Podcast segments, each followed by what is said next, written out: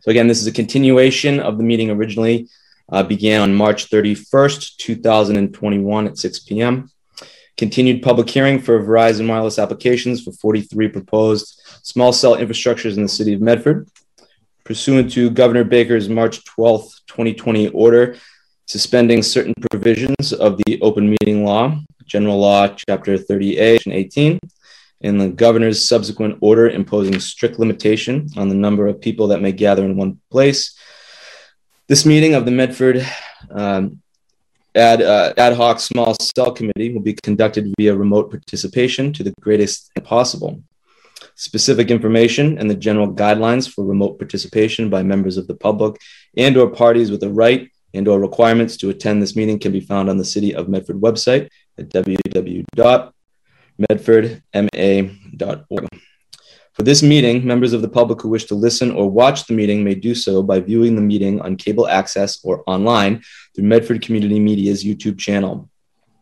No in person attendance of members of the public will be permitted, but every effort will be made to ensure that the public can adequately access the proceedings in real time via technological means. In the event that we are unable to do so, despite best efforts, we will post on the City of Medford or Medford Community Media website an audio or video recording, transcript, or other comprehensive record of proceedings as soon as possible after the meeting. Uh, the meeting is being held on Zoom. The meeting ID is 933 7697 5064, passcode 035999. For dial in audio, the number is 1 929 205 6099. ID number 933 7697 5064. All right, I'd like to welcome the committee and uh, Verizon and everybody back uh, to continuation of the uh, public hearing. So um, First thing I'd like to do is introduce myself and the committee. Um, so my name is Tim McGivern. I'm the city engineer and the chair of the ad hoc small cell committee. We also have uh, Paul Mochi, who is the building commissioner, Marianne, who is Marianne O'Connor, who is the director of public health, and Alicia Hunt, director of Office of Community Development. So that is the committee. A reminder, we are operating under the interim policy for small cell wireless installation. Uh, this interim policy was a result of an FCC declaratory ruling and order, so federal order. a reminder to everybody that this meeting is being recorded. So,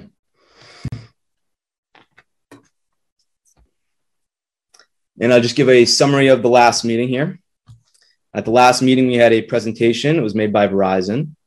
There was a follow up period with um, questions by the committee. The committee introduced the mapped location as, uh, as a tool we're using for discussion. Um, that was also that was followed by a um, substantial non-site specific or general comment period um, from the public, and many questions were directed to Verizon through that process. We also received a briefing from the city's legal counsel regarding um, understanding the legal framework uh, before we got into the specifics of locations and applications. Uh, and we voted to grant with conditions application number three, which is at 287 Main Street.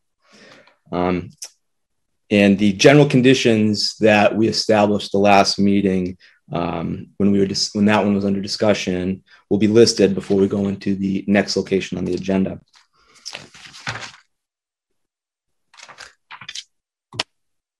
Okay. Before we continue, I'm going to take some liberties here because I know in the last week um, the the buzz has been high regarding this. I just would like to make a statement uh, before we move forward. It's similar to the statement I made before. That's uh, just to get it off the table, make sure that folks know where I stand as the chair here and what you know how we're moving this forward. Um, so anyway, here I go. Before we continue, I'd like to make a statement similar to the one I made last week for the benefit of folks who did not hear it. I know there are a lot of folks here who'd like an opportunity to speak. I also know that there are a lot of strong feelings in the room. I'd like to acknowledge that. I'd like to make sure folks understand that my job tonight is to go through this agenda, picking up where we left off on March 31st. On the 31st, there was a significant portion of the meeting dedicated to public comment, and we heard quite a lot of um, opinions and views. We heard many passionate voices uh, on a variety of topics. Eh, as we move into more specific locations, there is a time set aside for site specific public comment. Um, I'll ask during the, those periods that folks limit their comments to the specific site that is under discussion. I'd also like to remind folks that this committee has a narrow purview regarding the overall approval process of these systems. The nationwide approvals of this system take the form of the federal order that I mentioned. The city was under legal obligation to create an interim policy for processing application proposals from companies such as Verizon. This set of application was received after the policy was adopted. All of this took place over a year ago. I personally do not believe antennas should be on wireless antennas should be on wire support utility poles.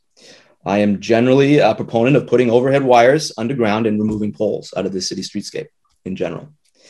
Overhead equipment and wires in the streetscape does not positively contribute to the visual or audio audible streetscape. It just doesn't. Also, I also do not agree with the idea of the federal government, a federal government agency telling municipalities what is and isn't good for their community. I also do not agree with the idea that the science and technology is complete.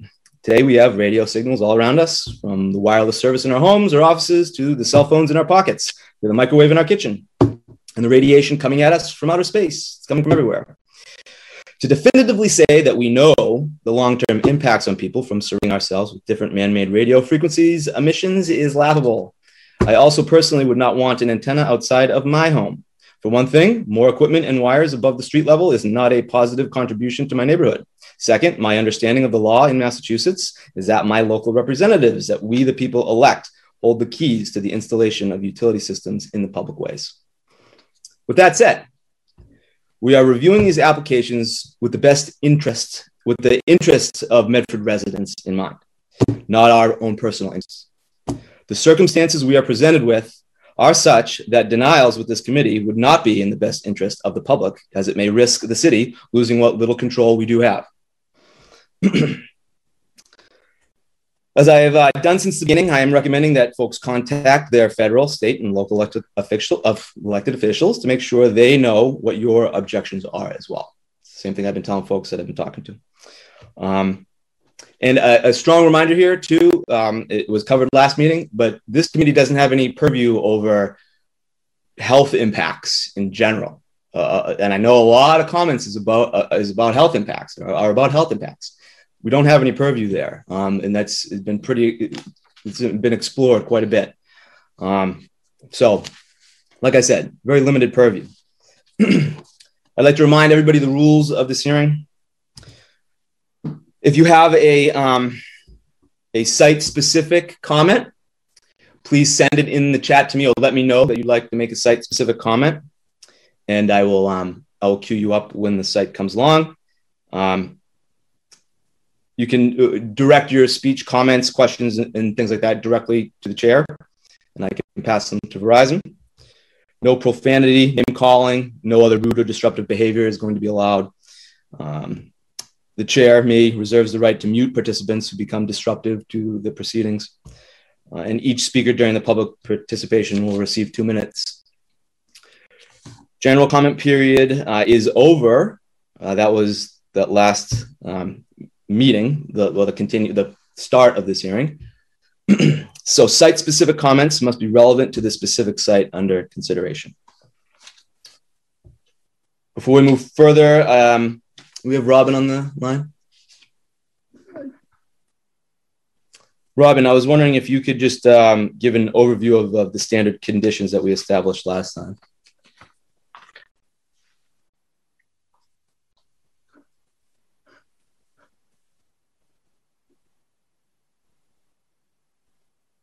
Sorry. Um, I don't think I have them word for word. I think they were recorded in the record, but I can give a summary of what they were. That would be great. Thank you. Okay, so let me just um, find those for you.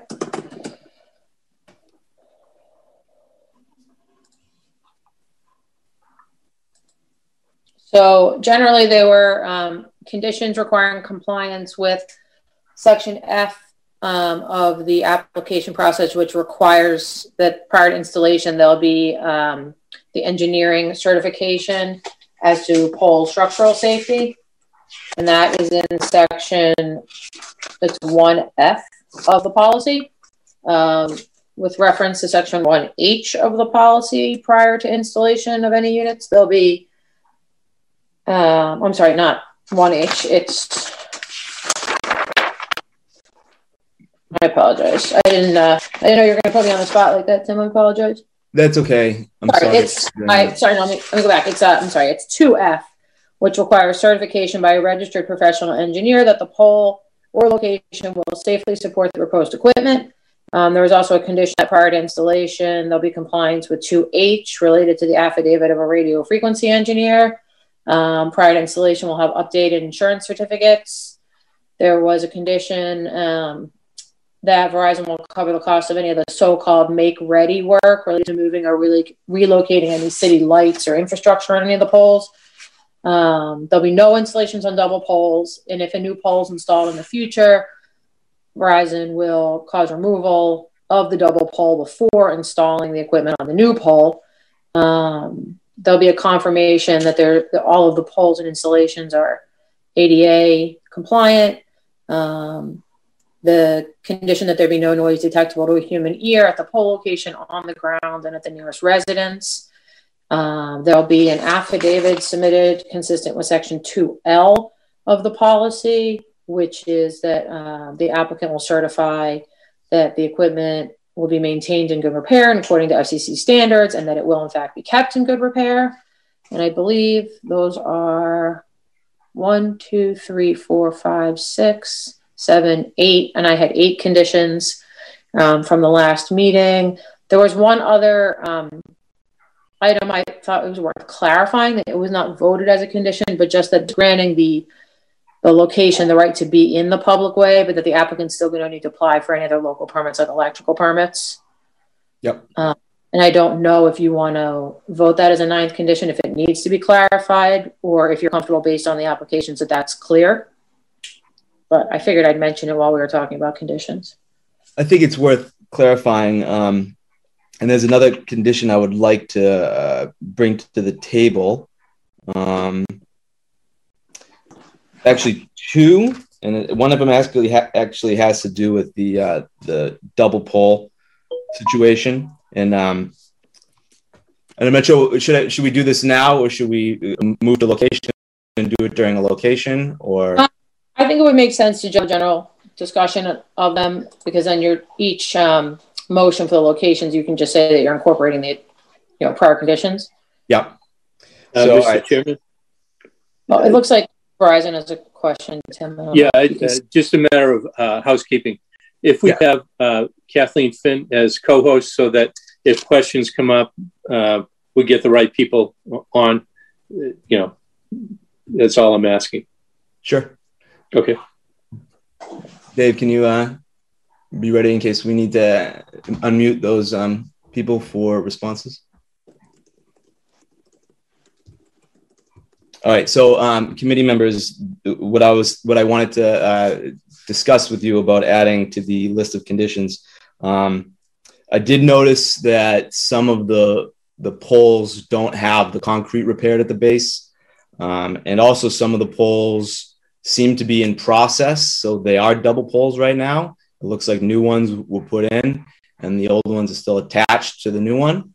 Um, so one of the things that maybe we can amend the condition about double poles. I also think that the concrete at the base of the poles needs to be repaired as well um, before the antennas go up. So Tim, that's do you, one. Do you have a list of which ones have the concrete issue?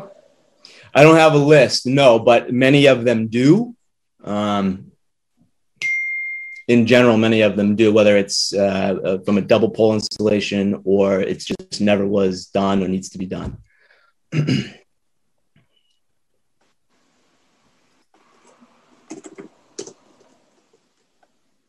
so there's that one. So uh, does anybody else in the committee have anything uh, to say about that? Um, we'll move on it.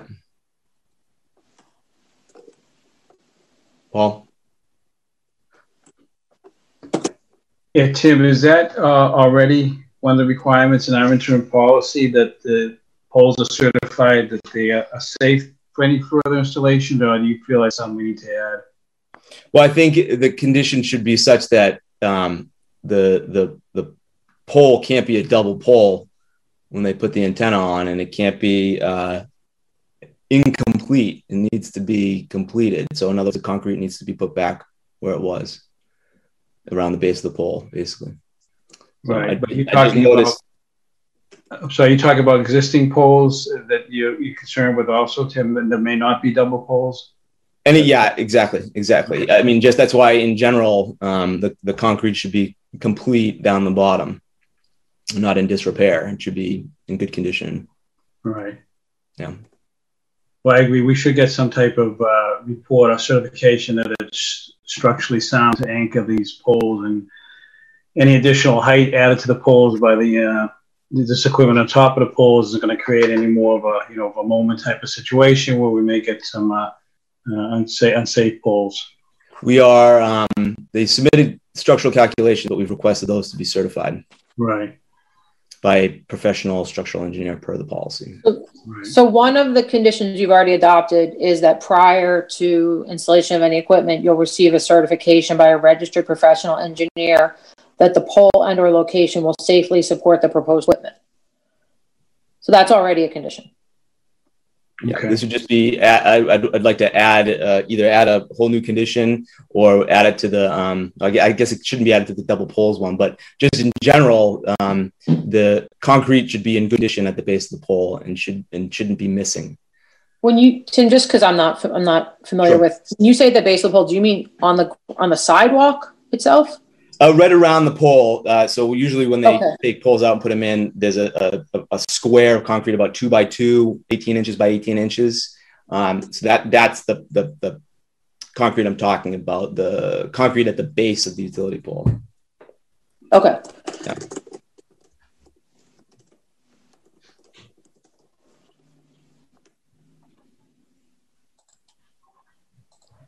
Tim, can uh, I can can I interject for one second? Um, just and I'd like to direct this to Robin. I've had several calls um, from concerned re- residents um, stating they they want to know why uh, Medford has decided not to include health effects um, as a condition uh, of, for denial, and I I, I, I am asking you to clarify that this is not a Medford decision that we have no control over the fact that we cannot uh, include health effects. And for those on this call that, that want to make comments uh, regarding their concerns about health effects, I want them to know um, be- before they basically waste their breath um, that this is not a decision in our control. And I, I, would like you to make it perfectly clear that, that this is not a Medford decision. This is not our committee's decision uh, that our hands are tied on this. No, that's consistent with federal law.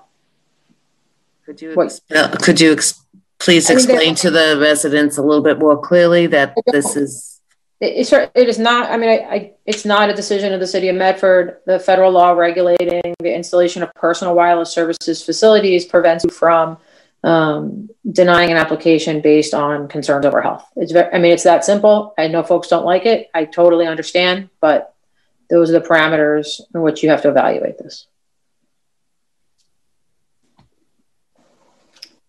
Right. Do I hear um, a, any uh, motion for the concrete base um, so? Can I just can I just ask before you have the actual motion? So sure. would it be and, and you may want to get Verizon's input. I don't know before you before you move on that, but um, that would it be that to the extent necessary, concrete at the base of the pole shall be installed or repaired to what can is it to your to satisfaction of the city engineer to what is to what point? yeah to city sidewalk standards yeah. Okay so that's perfect to city. Okay. Yep.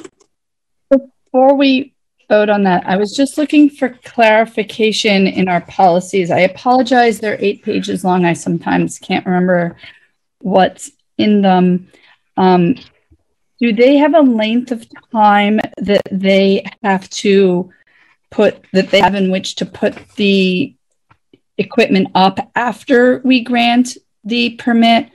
I'm just I was a little, I know we sort of discussed that last week because put, getting the certified things, getting the right pole in place, getting the other pole removed, getting the concrete on.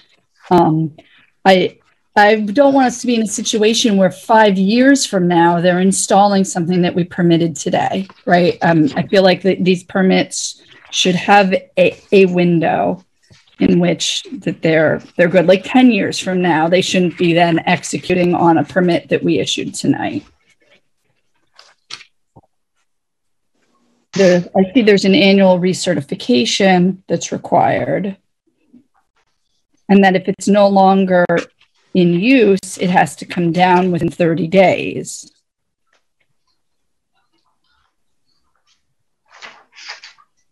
Because if that's not in here, then I think that we should put some time limit on these permits.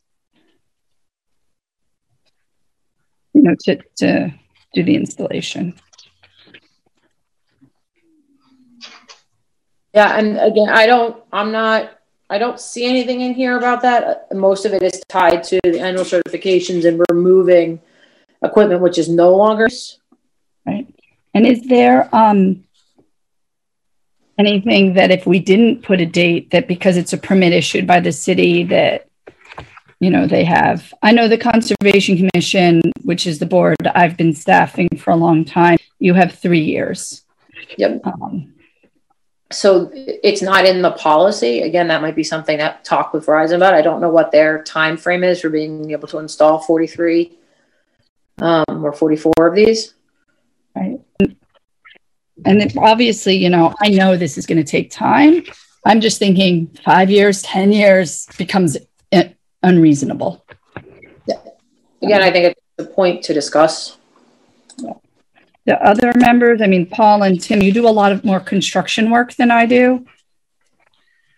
Well, what we have uh, in building permit wise, once the permit is issued, uh, there's a six month period they have to start that work. Uh, if it's a special permit, usually by a zoning board, uh, they have a year, usually have a year to do to submit for the permit. And and um, the language in the building code, once you start the permit within six months, you have to uh, work as expeditiously as possible, complete it so they don't really put an end date on it. But uh, uh, the other uh, criteria that's in the building code is if the work is abandoned for six months, then the permit is revoked. So six months to start is uh, what we go by. Uh, do you have anything, Tim, on your end about your permitting? We usually um, require work to be done within 30 days under a permit. Um, for this situation, I'm not sure. Um, obviously, the policy is written as if, if it's abandoned uh, or if it's not being used to take it down. Um, I'm not sure if, if after a year they haven't installed these, if um, if that means anything. Um, I'm not quite sure about that. I think as a committee, we could probably condition if we want them to be up within a certain amount of time. With you, you know, I don't know how that uh, would work like to hear from Verizon as to what their time frame is. Once, if we can, yeah, we can. I, I want to um, ask them about the concrete collars around the bottom of the poles too. So maybe we can ask um, ask them about those two things now. Um, Stan, do you have uh, any comments regarding the concrete collar uh, around the base of the pole that uh, that I was wishing to condition, uh, or the time frame for implementation after? I think Mike might have uh, both of those, but I can tell you that you know uh, the uh, placement of concrete or like materials, uh, depending on where they are on sidewalks, you're not going to put concrete in asphalt sidewalk and vice versa. Uh, so we we would make sure that takes place and that the uh, the um, slab matches and is in conformity with the standards of the city. in terms of time frame, um, perhaps Michael or uh, Sean would be best to answer that. Yeah, I think from a practical, Sean would be. Um, you know, I don't, I don't think there's any justification for making too short a time frame on these, but Sean may know what the what the timing plans are. If he's unmuted. Thank you, Mike. There you go. Can you guys hear me? Yes. Okay, thank you. Yeah, I mean, as Mike said, I think, I mean, our intention would be to get out and build these sites as quickly as possible. I would think that um, a year time frame on them would be acceptable to us on this occasion, with possibly the ability to renew if we're not able to build within that year, or you know, one renewal for a year maybe.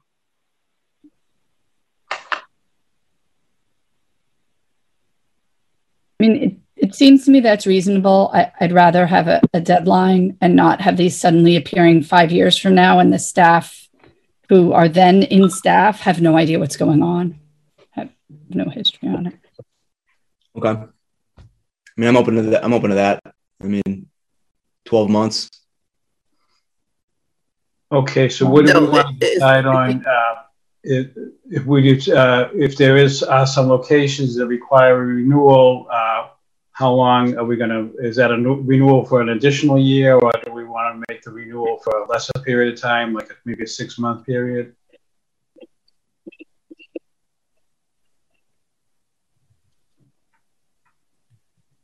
I would ask Robin if that's uh, reasonable and acceptable and allowable. Well, I mean, I, I think if it works for folks, you could have a condition that any grant of location for, for which the installation is not complete within one year shall expire. New application shall be required, provided, however, that the applicant um, can apply for an up to one year extension. I'd say up to six months. Up to a six, because if they haven't done it in a year, I mean, they should be able to do it within six months. Yeah, I agree too. Yeah. Yeah, I mean, again, as long as that work, you know, they know what their time schedule is. I, I think Alicia's point is well taken. It needs to be something that makes sense for folks. Yeah, so. and they said a year, uh, and then a, a, year makes sense based off of the recertification um, time frame that we have in policy. So as far as annual recertification goes, so it makes sense to have have it uh, within 12 months, and um, then if they need to apply for extension, then they have six months. And that makes a lot of sense. And we hear back on the concrete collar. Um, uh, Sam, any objections to uh, those time frames? I, th- I, think that's fine. That's that's um, that should be workable. Fine. All right. So let's vote on um, if if there's a motion, vote on these um, you want me to summarize the three of them for you? If you could, yeah. Okay, so but, I hold on, hold on. Actually, before we move procedural question, can if if I present another potential condition here, can we vote on all of them at once, or do we need to do one at a time? No, I think you can. It probably makes sense to just take one vote, adding in the additional conditions. All right, then let's just pause for a moment. Let me read this one. Okay. Uh, so, I I'm hearing all kinds of uh, information from the public, and I have been thinking of a way to try to address some of this. Um, and this is what I came up with. And I'm speaking to the other committee members here. Uh, a letter to homes within 100 feet of uh, any pole location. I know we did about a notifications 300 feet, but I, am saying for this particular letter, 100 feet, reduce the amount of houses and get the ones that are within 100 feet, explaining what the equipment is, a list of the FCC standards it complies with, and the legal references to those standards, a short description of the federal order, a couple of sentences explaining what the federal order is and why it's and, and you know what it's doing here. Um, contact information for Verizon Wireless, and a process to follow if the residents would like to request that the antenna be relocated.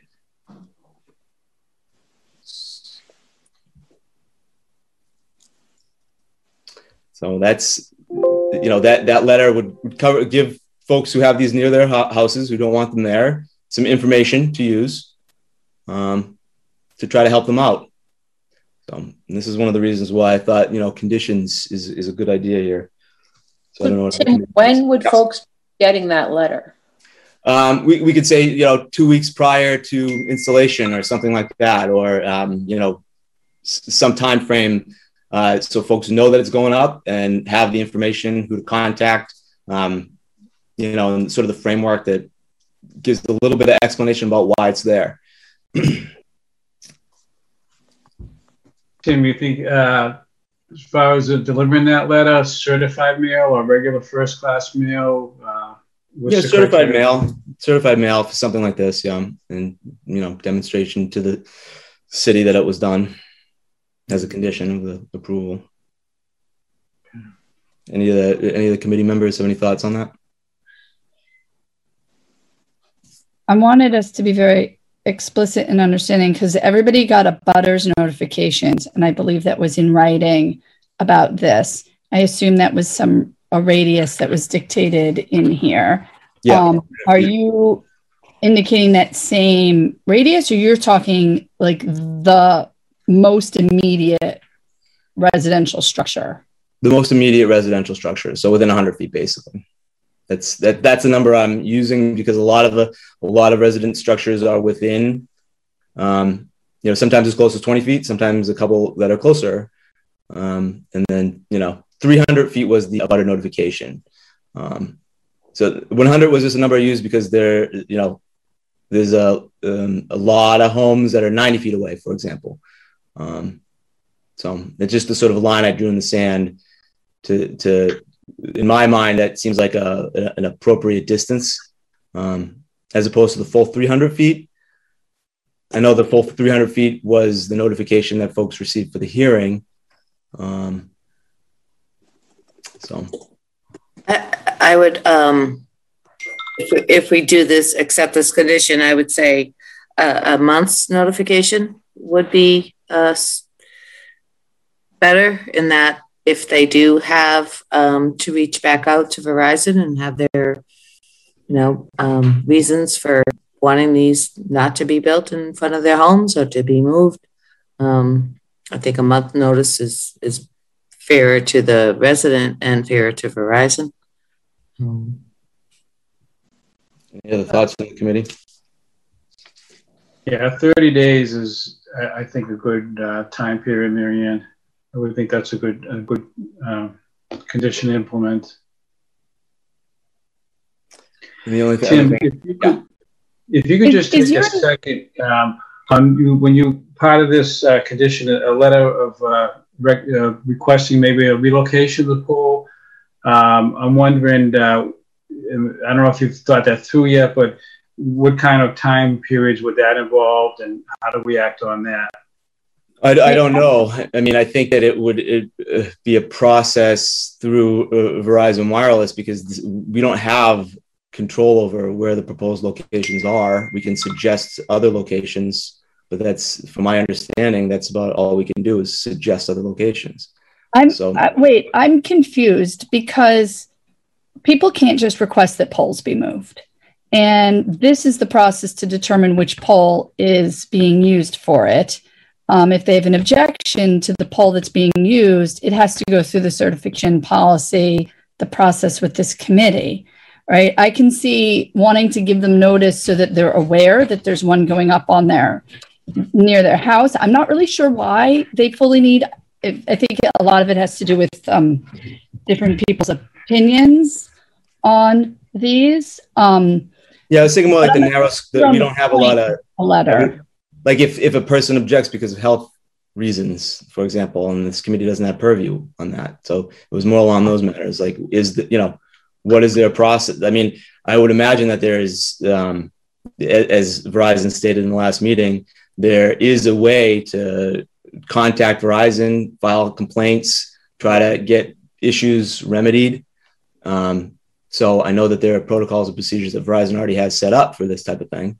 Um, so if the resident has a complaint on the antenna, how do they get that complaint resolved? And if the complaint is that the antenna is there, um, then the owner of that antenna should be the one responding to, to that complaint. It, an interesting thing is that we have in our rules that there can't be any signage, logos, decals on these, which is a little bit perplexing because I would think that we would want it labeled as what company it belongs to so that people have an awareness of whose antenna it is. There are some requirements for that. Yep. Okay. That, so um, they have to post the name, location, identifying information, emergency telephone number, uh, in an area on the cabinet of the small wireless facility that is visible to the public.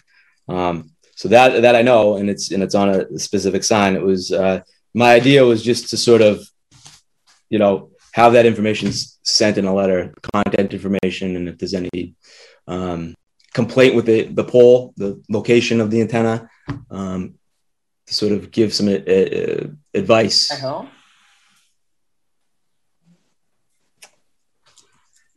Sorry. But anyway, I'd, I'd like to move on. Move on. Um, if if folks on the committee. Oh, excuse me. Sorry. Go ahead. No, go ahead, please, Robin. I think you should get some input probably from Verizon on that last one. Yep. Um, I'm not real sure on the on the wording. I maybe Verizon wants to comment on it first. Sure. sure. I mean, I'm not even I, sure if the committee is is on board with it, but um, oh, okay. Sorry, I didn't mean to. I didn't mean to advance it prematurely.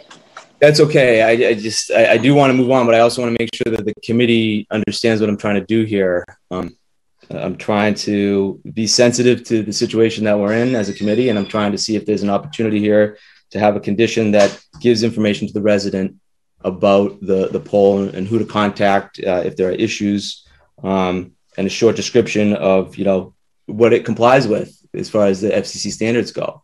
Um, that's what I'm trying to get at here. So I don't know if if no one else in the committee has has anything to say, I'll uh, see if Verizon has something to say about it.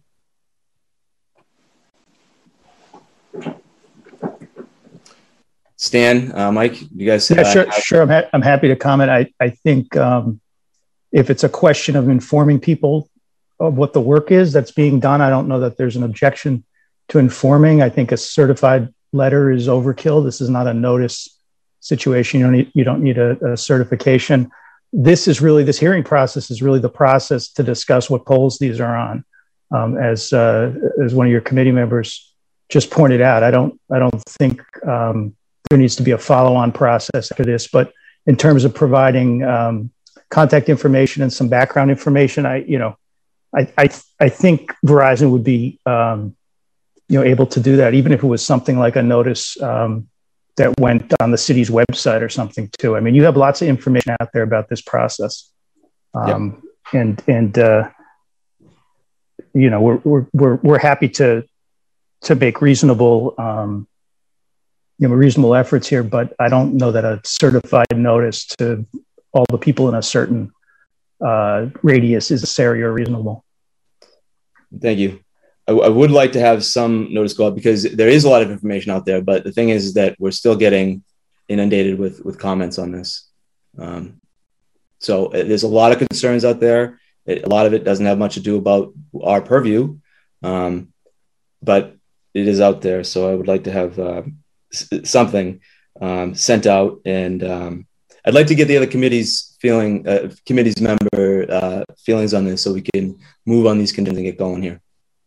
Well, I, I think timeframes are are essential, and I'm not sure, you know, unless we have direct and constant communication with Verizon to post anything on our website, what when we will know what's happening. Um, and, and a reasonable time frame to give residents notice. So I would put the onus back on Verizon to to to notify, uh, like you said, the abutters within 100 feet um, as to when this is happening, and uh, and give them an opportunity um, to give feedback. Yeah, and, and that's that's that's what what I want to try to do here. Can I perhaps make a suggestion? Yep. Um, and and to see how you know if that works for Verizon because um, I think it will be helpful if, if we can be on agreement as to the conditions and, and perhaps it's just that um, that you know uh, uh, a week or 10 days perhaps you know written notice before Verizon intends to install will be provided to residents within a specified distance and the notice can include Verizon's contact information um, to the extent that there are you know concerns or, or problems with the installation in the future and they need to reach some reach somebody. Um, i don't know mike how you feel about that? Uh, you're on mute. Mike you're on mute. Thanks. I, I think that's uh, more consistent with what we have done other places which is notify an area that there's going to be work done on the poles in their neighborhoods that there's going to be an installation of what it is, some contact information. Um, you know, I don't, I don't think that would be objectionable. So if you did written notification to residents within 100 feet within 10 days of the anticipated installation, that the installation's coming and provided Verizon's contact information for any, you know, problems or concerns, would that, I think, would that work, Tim? Does that avail your concerns? Th- that does um, that does work in a sense. Um, I want it to be a, a little bit more. Um, I liked the idea of a month, 30 days to give folks plenty of time to react. They need to. Sorry, 30 days before their installation or 30 days after they receive this permit? 30 days before installation. Again, I, I would defer, I don't know if that, if Mike has a comment on that. I, I, I don't know how this works. I don't understand what action they take. Um, they're not going to stop Verizon from changing where it is. They're not going to stop from the from the pole. If like suddenly they feel like it's mounted insecurely or it starts making noise unnecessarily that it's not supposed to make, um, that they should know how to contact Verizon. That's great. Um, but I don't want to mislead people about what power they're going to have over this. Yeah, I don't want to mislead people at all either. It's if there's an issue with the antenna, they need someone to be able to contact, and I want that to be in a letter that they receive from Verizon.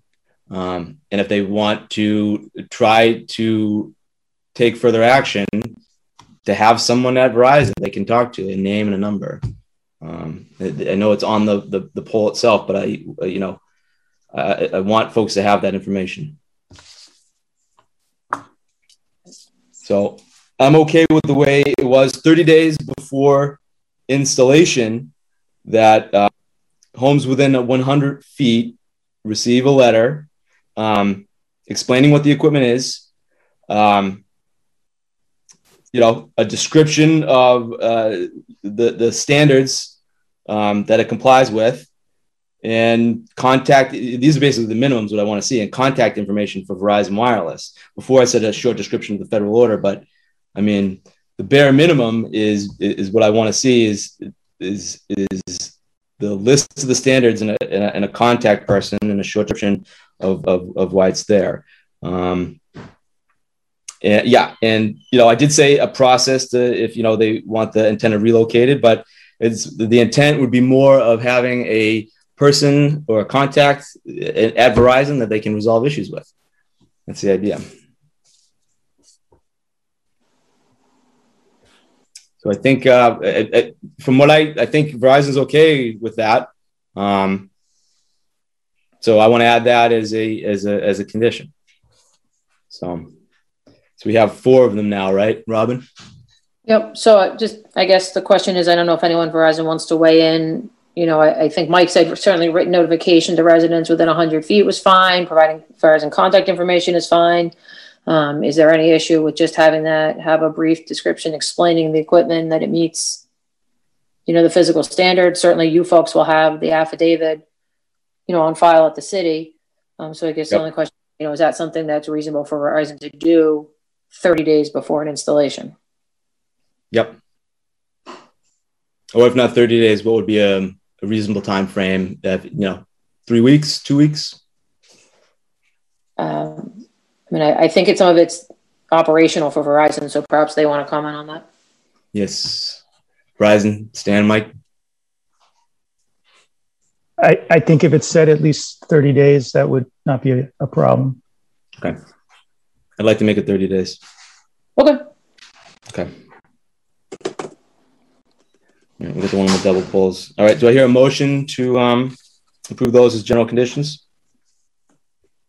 I'll make a motion, Tim, to uh, pose those con- conditions. Okay. Do I hear a second? Second, All right. Do a roll call vote. Um, Alicia Hunt, Yes. Paul Mochi, Yes. Marianne O'Connor,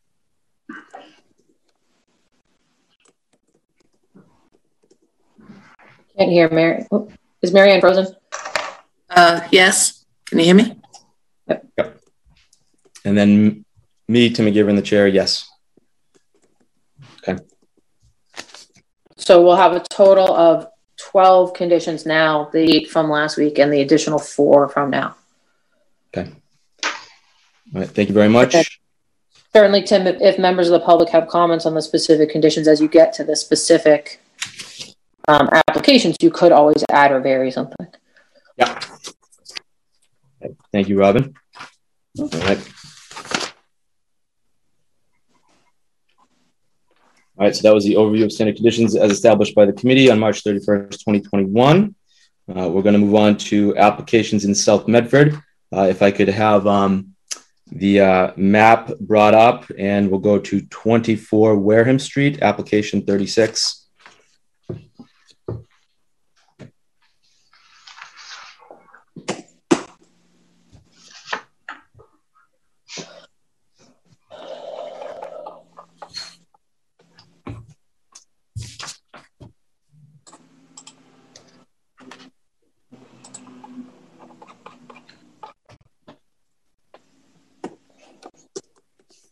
And my uh, comments on my review of this one was that it's uh, 55 feet away from a uh, from two three-story residential buildings. I didn't have any uh, additional comments and met clearances, etc. Anybody on the committee have any comments on this one?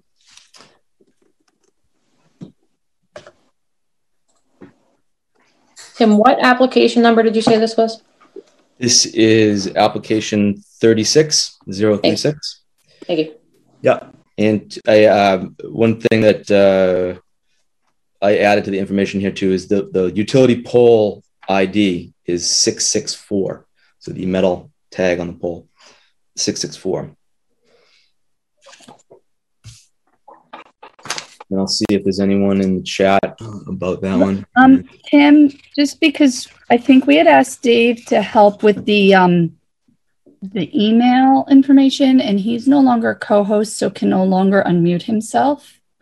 Um, and you are the only one with the power to make somebody a co-host. Oh. Okay. You don't mind taking a minute? Um, no, what do I need to do? I need to make Dave. Uh, if you type in the participants list his name, it'll show just that one. And then under more, you can choose to make him a co host. Okay.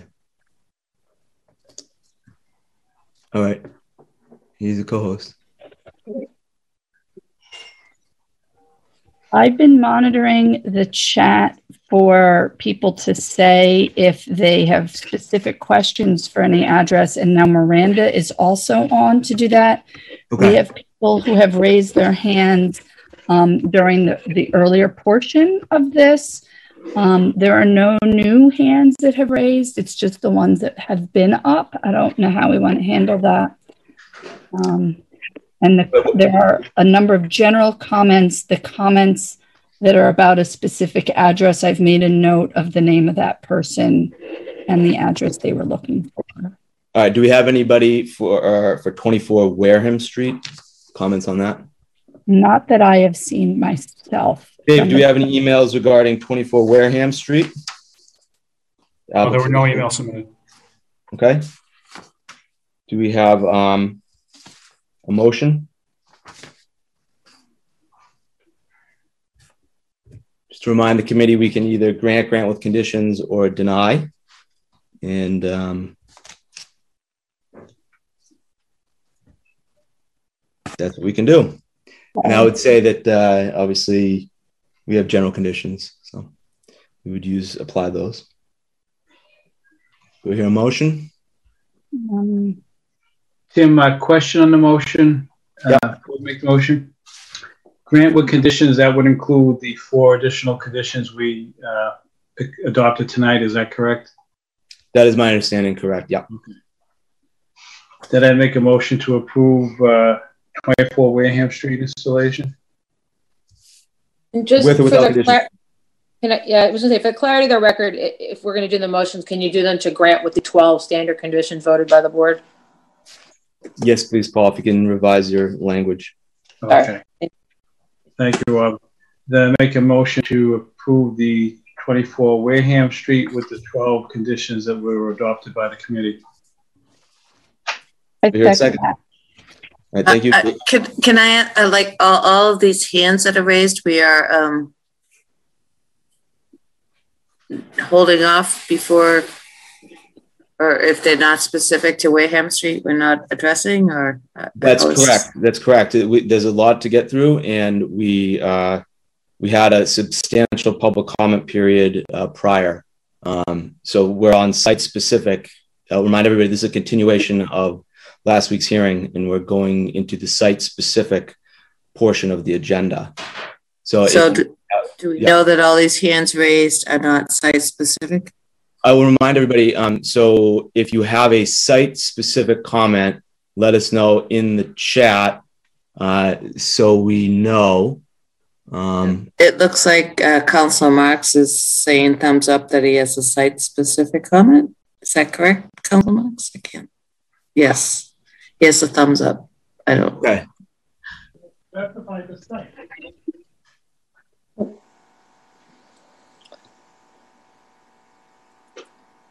I'm just looking through the chat and make sure that, uh, I didn't get any direct messages. He muted Councilor Marks because he said he had a site-specific comment. Okay, yeah, we can unmute Councilor Marks and site specific comment. Hello, Councilor Marks. Thank, thank you very much. And I just want to start my comment by saying I've never been so disrespected in my 26 years as an elected official in this community. To allow Verizon, an outside company, to speak and not allow an elected official to speak that represents this community for the past 26 years is a complete disgrace. A complete disgrace. I do have comments to make, and they're site specific for 43 sites that are on your agenda tonight. And I totally disagree with the way you're handling public comments tonight. This was a continuation meeting. Nowhere does it say that additional comments and public input cannot be stated in an additional uh, continuation meeting. Nowhere in my 26 years as an elected official. If you would, Mr. Chair, I would appreciate the fact if you would indulge me, because over the past two years, I've received hundreds of emails, phone calls, people stopping me at Stop and Shop and around the community asking, Mr. President. And as their elected representative, I should have the ability to speak on their behalf. Thank you. Comments of April 6th, council meeting. These were my comments, and I'd like to read them into the record.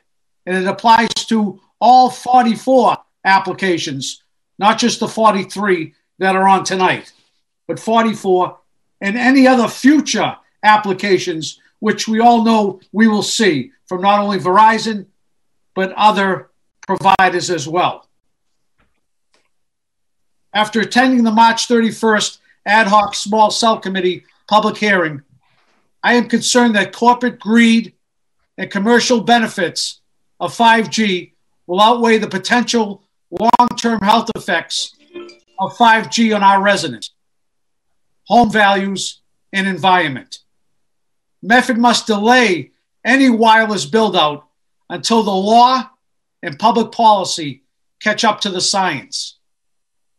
The Federal Communication Commission declaratory ruling effectively tied the hands of local municipalities to make decisions best for their community. The city is prohibited from taking any action that is seen as prohibiting Verizon's 5G rollout. Verizon representatives at one point during the last hearing told Medford res- residents unequivocally that the FCC regulations would not allow for health concerns to be discussed as a reason for not approving their applications. This comment, true or not, is outrageous and requires a formal complaint be filed with the FCC and our congressional representatives on behalf of our community.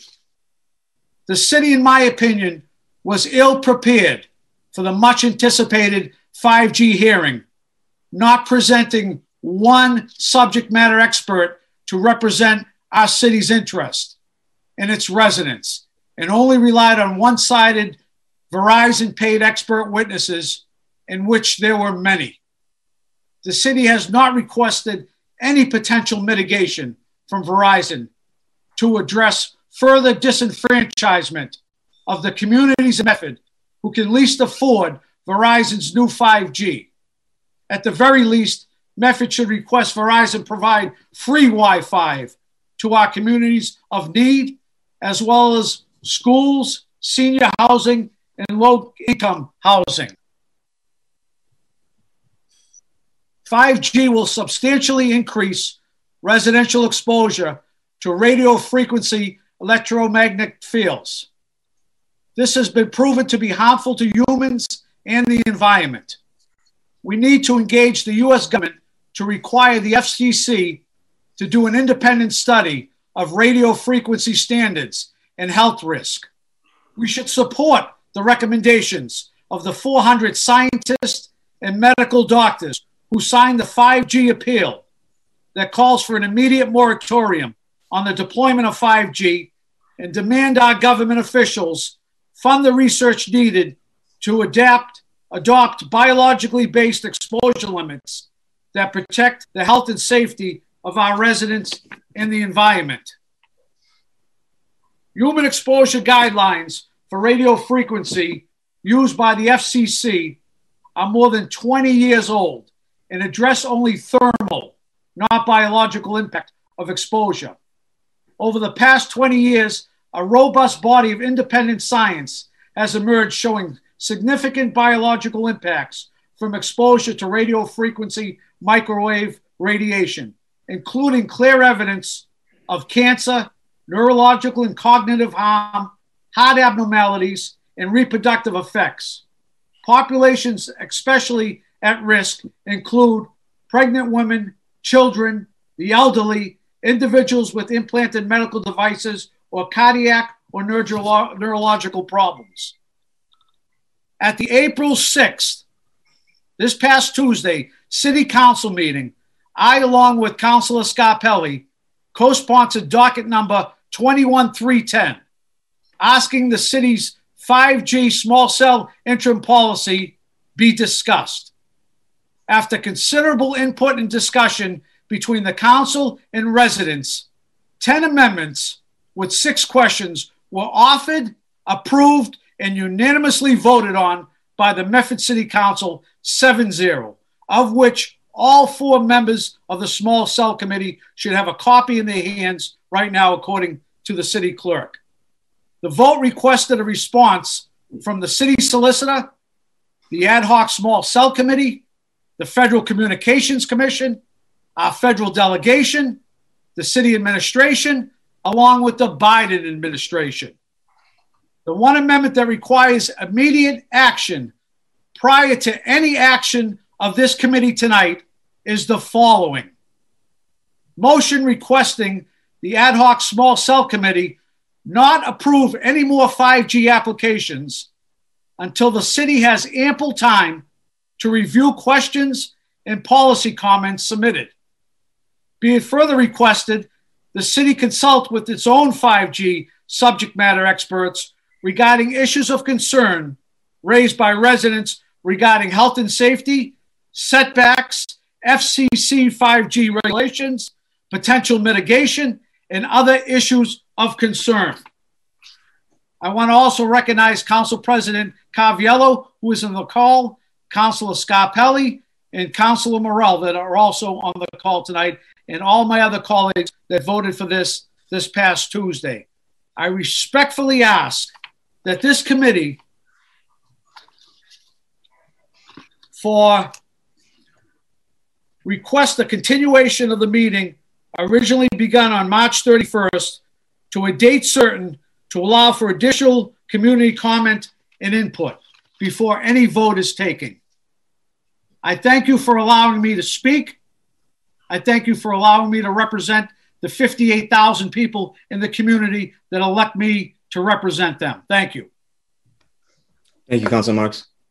Uh, I would just. Could I ask Robin to respond to those, um, if that's even, uh, uh, if, if that's possible? Could I ask Robin's input for that, please? Thank you. Thank you, Marianne. I, I, I would also like to ask uh, Robin to comment on that, but just a couple of things. Um, these so these applications have been um, pending for over a year. There are shot clocks associated with this, um, and um, the shot clocks are long run out.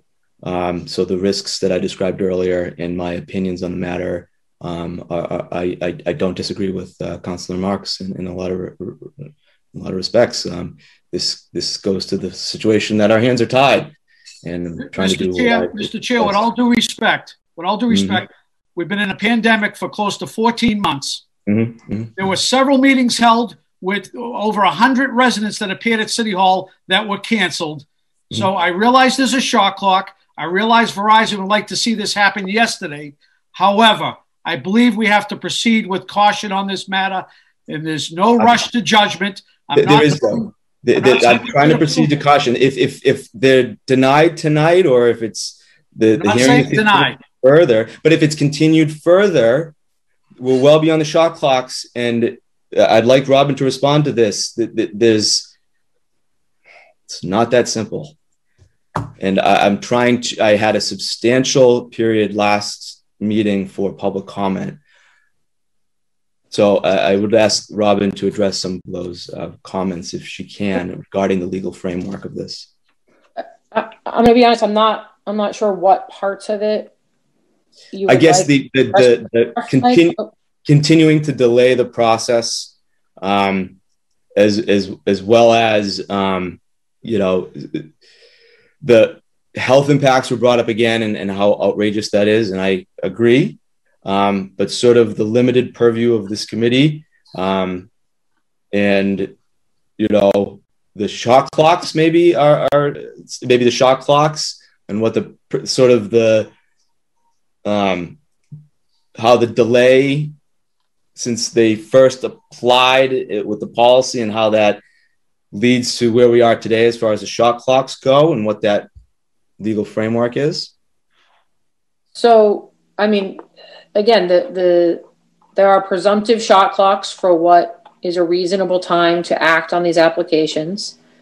Um, you are well, well beyond those shot clocks, and certainly I understand that we've been living in, um, you know, limited circumstances and what have you. I can't say what Verizon will or won't do if you either, um, you know, deny these or continue them in a way where they feel as though they're being denied or prohibited. I, I can't speak for what Verizon will do, but certainly they will have recourse to the courts. Um, I've already addressed the health issue. I, I- don't know how, what else I guess I can say on this. You have a policy. Yep. You have applications before you that this policy will lie to. Yep. Um, you know, certainly any changes in aesthetic requirements or not published in advance are not going to apply to these applications. Yep. So um, it really it wouldn't change anything for the purposes of these applications, in my opinion. If something different, you know, regulating the form of them was enacted tomorrow.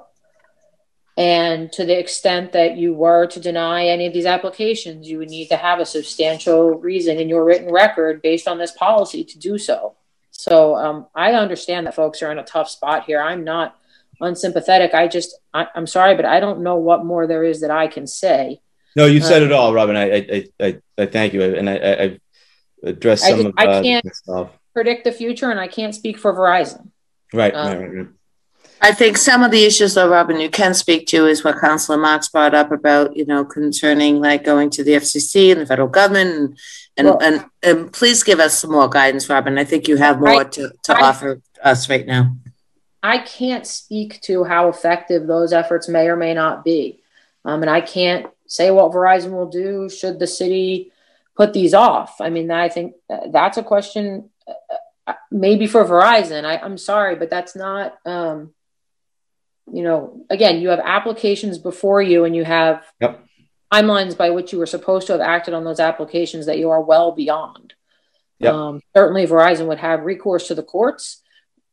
What Yep. a court would do, I can't say. These are tremendously difficult to deny to, to defend when it's a denial. Um, I don't know. I'm sorry. I, I I'm sorry. I can't be more helpful. I don't know what else to say that I haven't already said. There are deadlines. Um, you can't. Uh, well, I mean, I don't think that you can ultimately be successful in just refusing to hear them or refusing yeah. to act. That's my my opinion. Mr. Chair, with, with all due respect, no one's refusing to hear them. We're asking for a continuation so we can have the concerns that are out in the public, which are clear, addressed and discussed, and don't have people feel that they don't have a say and they don't have the ability uh, to have input with this. And that's currently how people feel. And I understand Verizon has their job to do, but we also, as a community, have our job to do. And that's all I'm asking is for uh, some additional time, uh, not to kill this, but to allow for more public input, more comment. Clearly, our policy is ineffective if we have to put 10 conditions on it. So it speaks volumes regarding our policy. And if you look at the council's recommendations the other day, we have a number of recommendations to uh, create a stronger policy that we're requesting. And I appreciate your time. I know this is difficult, believe me. Thank this you. is incredibly difficult. And I must say that it's been a year.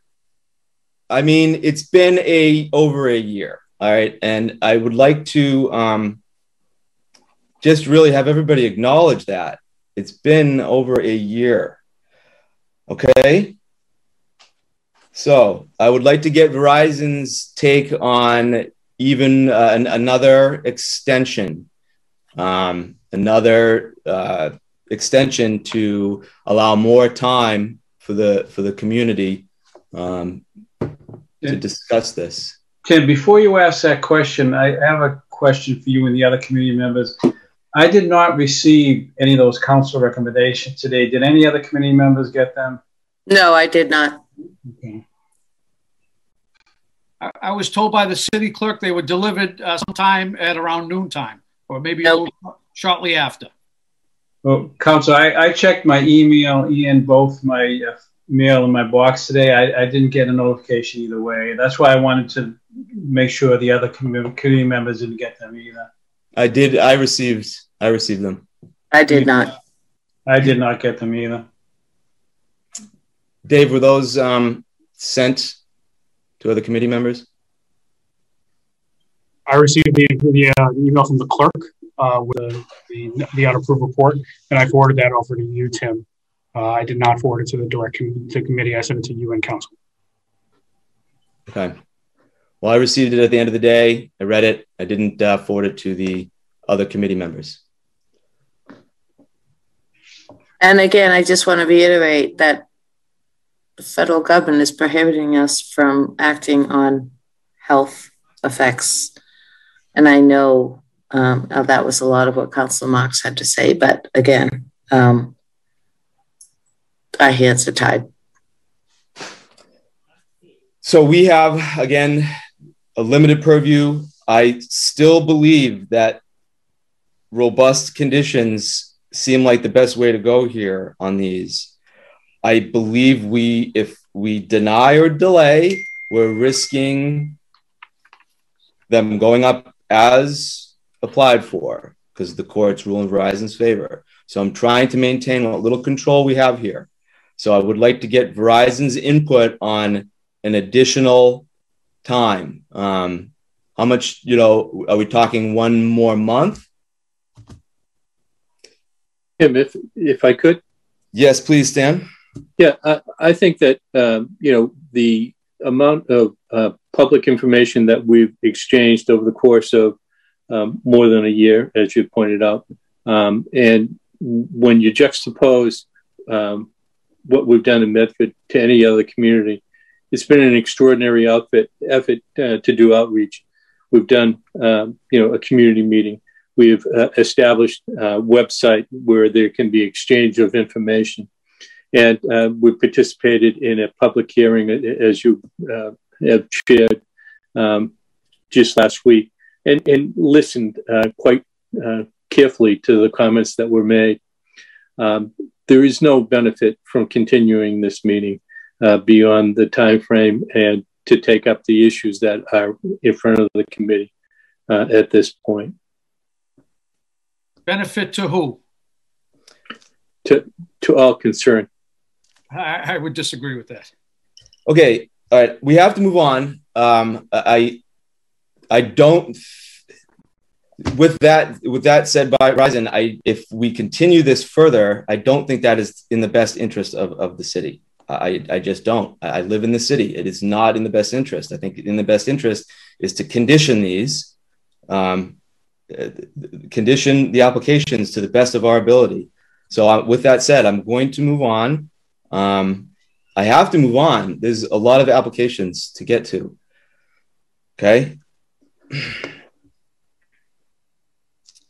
So we had a, um, again, I didn't see any site specific, uh, additional site specific come in for 24 Wareham Street.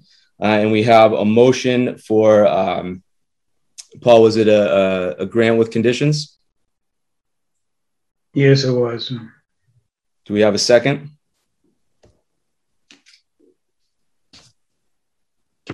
I'll second it. All right, we'll take a uh, that's Alicia Hunt second it second second. Um, so uh, let's see, uh, Alicia Hunt, Yes. Marianne O'Connor,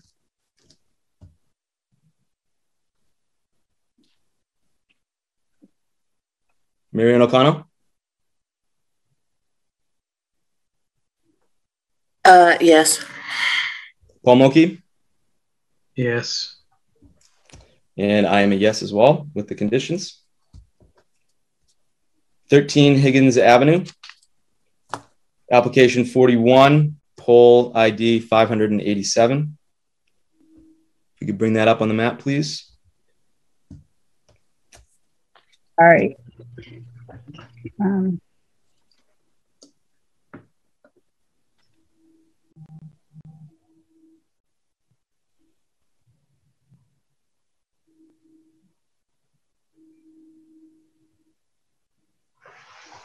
So the um, the points from my review. Uh, there's a three-story residential building uh, within about 13 feet. I think you can see that. Other buildings located within 60 feet. Dense residential ar- area with many three-story buildings.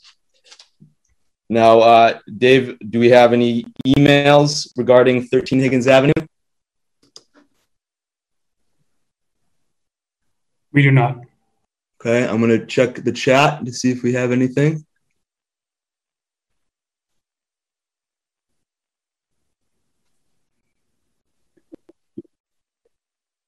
Miranda and I have been watching the chat for people to say if it's about a specific location or something that we are being. Some people want us to recognize them, but they haven't indicated what it is they want to talk about, what their topic is.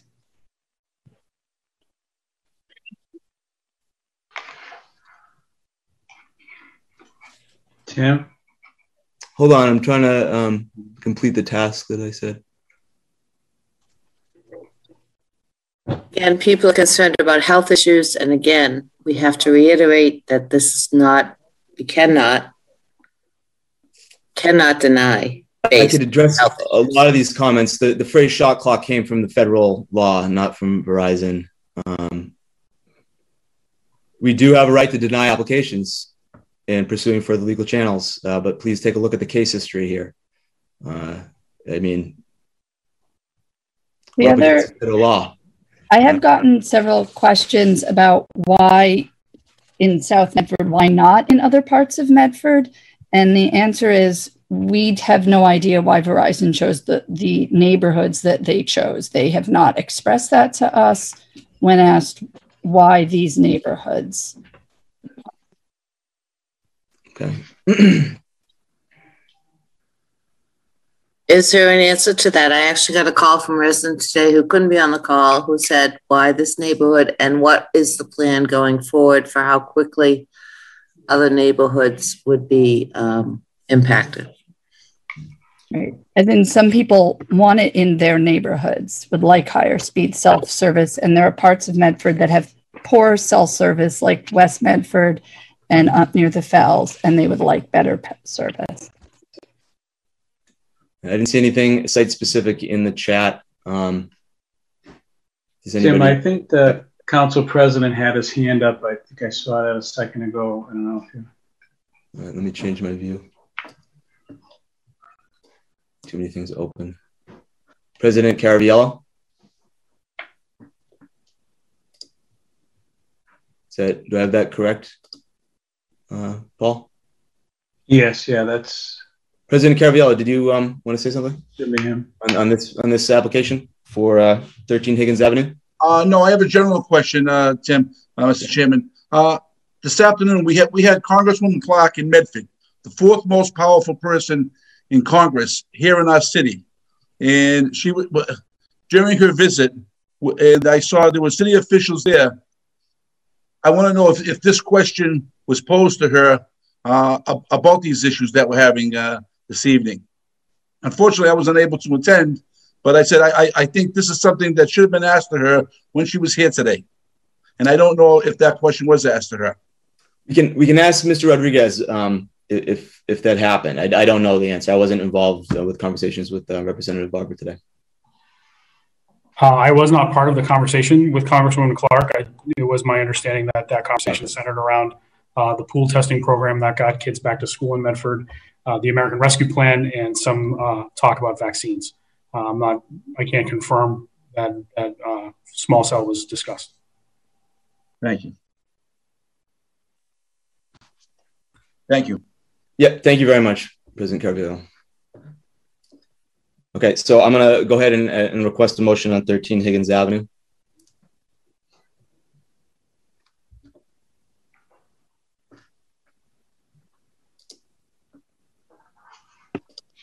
Make a motion to approve 13 Higgins Avenue with the conditions that we have established. Do I hear a second? Second. Thank you. Uh, Alicia Hunt,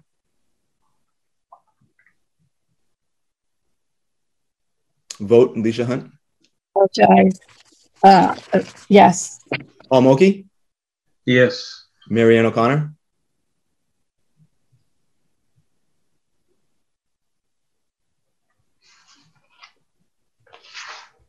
Marianne O'Connor. Yes. 13 Higgins Avenue is granted with conditions. 28 Kilsyth Road, application number Tim. 42. Sorry, And did you vote? Because I didn't catch your vote. I did. I voted yes. Sorry. Sorry. Okay, thank you. Yeah. Thank you for uh, double checking. So the next application is number 4228 Kilsyth Road. The uh, pole ID is 2948. My review.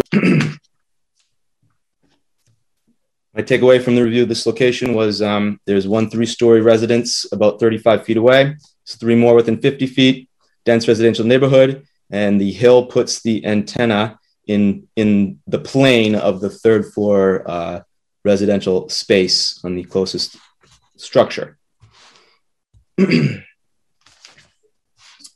so this is 28 Kilsyth. Let me just, uh, Dave, if you could check the emails, I'll check the chat. And if, um, someone could, uh, if, if folks are trying to get my attention for 28 Kilsyth, please let me know.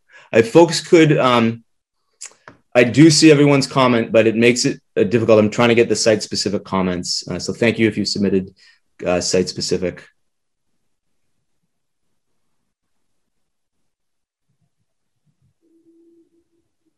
And I don't see anything in for 28. Mr. Chairman, there were no emails received on this site. Okay. All right. It's 28 Kilsyth. And I don't see anything in the chat. Am I missing anything, uh, other committee members here? Not Folk that I see. Tim, is it helpful for me to go to Street View on these as we go through? I think if it's requested, um, I know that um, I definitely have looked at every single one of these. So if, if uh, a committee member wants to go to Street View or the site specific commenter wants to go to Street View, we can certainly do that. Um, And I'll just let people know that I can switch it to that. Okay. Mass. all right. All right. So do I hear a motion on 28 Kilsyth?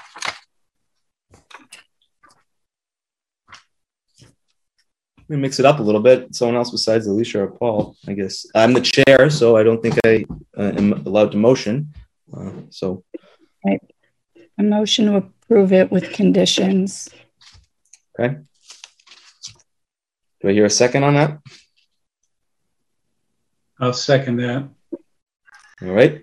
Uh, I'll just go the same order uh, for the vote. Alicia Hunt. Yes. Paul Mochi. Yes. Marianne O'Connor. Um, yes. And me, yes. Next one is 48 Granville Avenue. I know um, there is, uh, I have received the comment, uh, comments from the folks who live close by. Um, and I'll go over my review of this one. It's within 18 feet of a three story residential structure, um, as we can see right there. And it's within 50 feet of another one. The uh, plan indicates that the streetlight will be removed from the pole, um, but there is no acceptable alternate location for a streetlight in this vicinity. Um, so, uh, two questions. There is a pole at the corner of Winchester and Granville. Um, I don't, from my understanding, I don't believe it was listed as an alternate pole location. I may be mistaken, but I'd either like to see if we can move the unit to there, um, which is further away from residences, or um, if there's uh, something, we got to do something with that light. Um, so let me.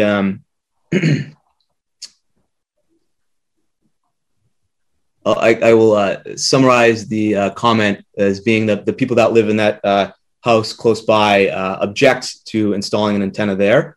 Um, and uh, they would like Verizon to explore an alternate location for that antenna.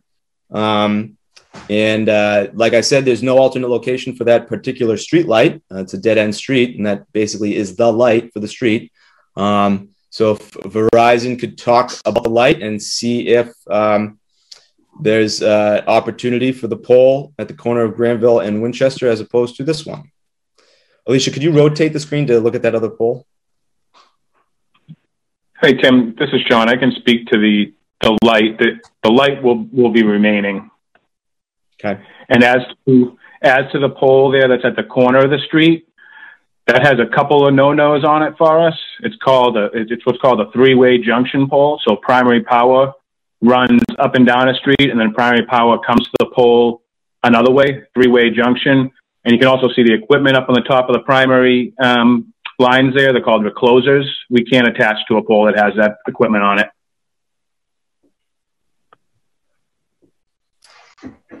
And you had the other poles, at least three of them uh, I recall in the application that you had also scratched because of various reasons. Um, could you could you discuss some of those alternate locations quickly? Sure. Um, if, if if you want to, you know, we have pole 645, which is if you go up the end of Granville here and take a right, the next pole you'll you'll see has those same reclosers up on the top, so it's it's it's not a uh, a pole that we can use.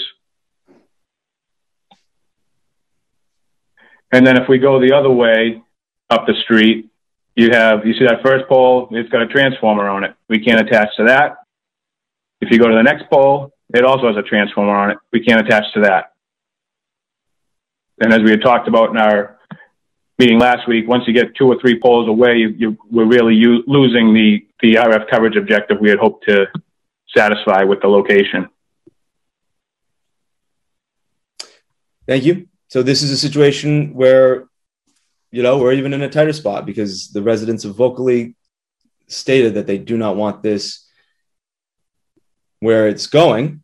Um, and if I understand everything correctly, which I, am pretty sure I do, um, we deny it and it goes there anyway. Um, um, so it it sounds like though that one of the objections that at least the one that I was had processed was it about the street light. And if the yep. street light is staying, um, that helps some of them. We did have one resident indicate early on in the chat that he lived at 48 Granville and wanted to speak. Oh, okay. Yep, that was Or the wanted to speak on 48 Granville.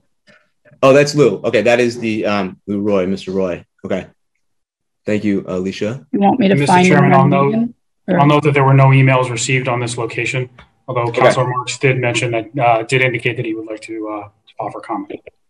Okay, let's go to um, um, Mr. Roy, and then we'll go to uh, Councilor Marks. All right, I'll ask him to unmute. Okay. Um, hi, this is Charlene Roy, and it was because of the street me- street light removal uh, was the biggest concern, but also that it's only 18 feet from our house, and it's I'm sitting in my living room watching TV, and the pole it, it, it looks like it's 10 feet away from the house, and I'm really concerned with the the distance. Uh, thank you. And what was your first name again? I'm sorry. I know we met the It's other day. Charlene Roy. Charlene. Okay. Thank you, Charlene. And So why Charlene- was, and why was the light? Why was it mentioned that the light was going to be removed in the first place? Uh, that's a good question. They have stated that it would. It's not going to be removed. So I'm going to i- If if the if the committee so moves to to grant with conditions, I want to have the condition on there that the light must remain on that pole. So anyway, um, so thank you very much, uh, Councilor Marks.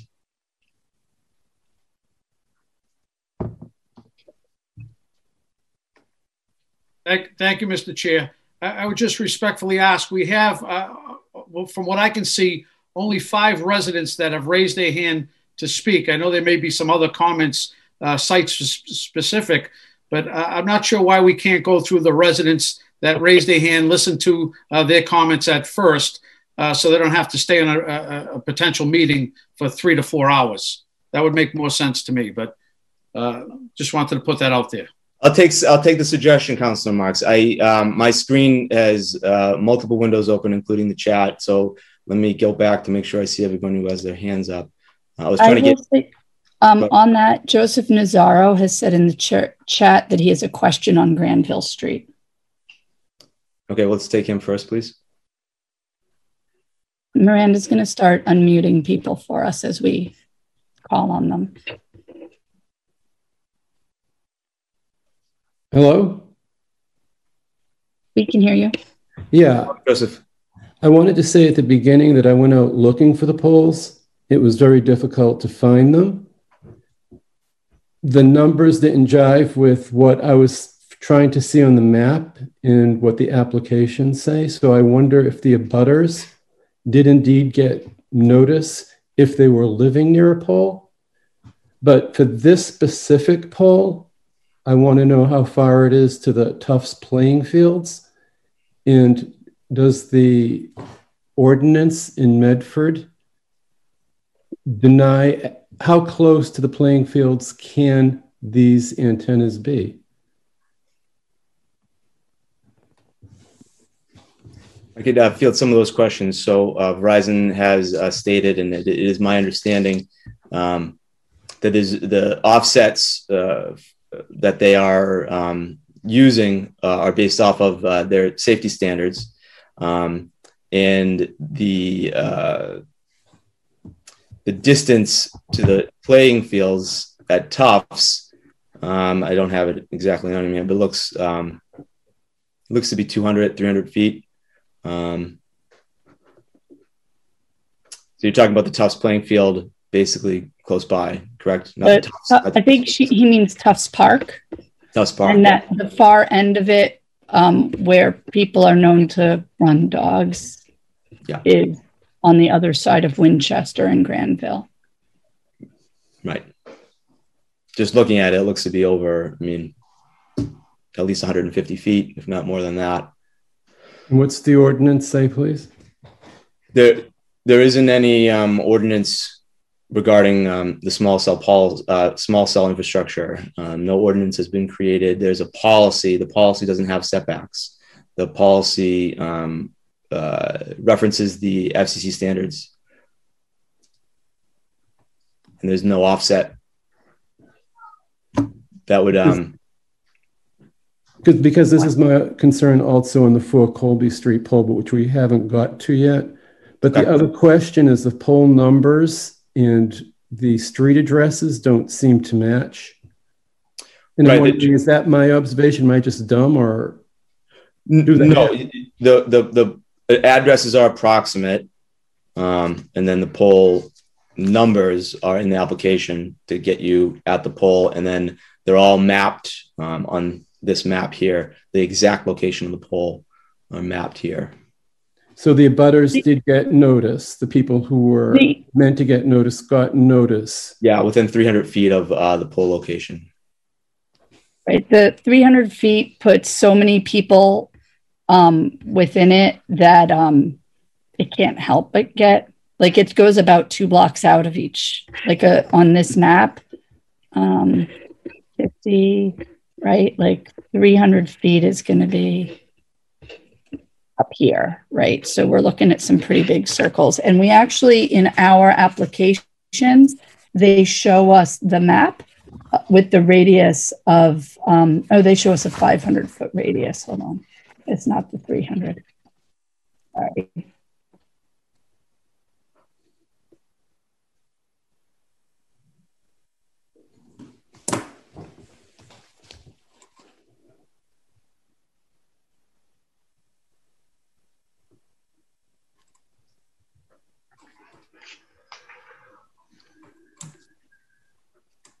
A lot of folks are sending comments in about the noise. Uh, one of our standard conditions is that there can be no audible noise um, at at the sidewalk level, um, in the dwelling level, and if they are, then they're not meeting the conditions of the approval.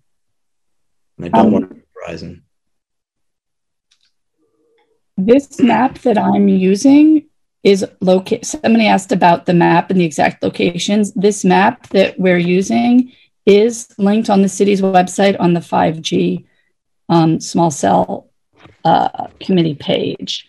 Um, and you can, it's this. Um, sorry, I've been switching between the one that allows street views and this one. Uh, So if people wanted to follow along and zoom in on each of them, I was just trying to see if I could grab URL. What are you trying to look for? Um, the URL that we used for this map, the one that's embedded on the city's website. So if I switch my um, web page to go get the URL, I'll change what everybody is looking at. Okay, well, let me do that and just send it in the chat to everybody.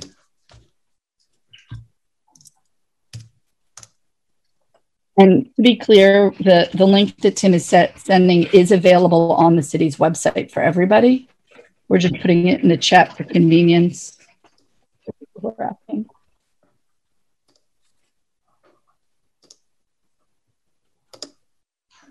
Um, was there anybody else who wanted to speak on Granville?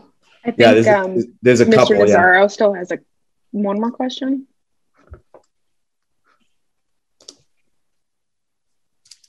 Yeah, yeah. Further to the address, because I was at Colby Street, and for Colby Street is one end of the street, but the pole is the other end of the street, the very other end of the street. So it's like about three or 400 feet away. It's the length of the building on Colby Street. Is that an exception?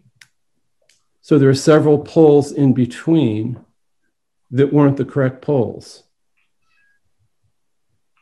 Can we look at that All when we get to. Colby Street? Yeah, we'll look at it when we get to Colby Street. I I understand that the comment as far as the address doesn't line up exactly with where the pole location is, just because the address is the house um, or the, the building, and then the, the pole is most of these it's right up front. Some of them they're around the corner.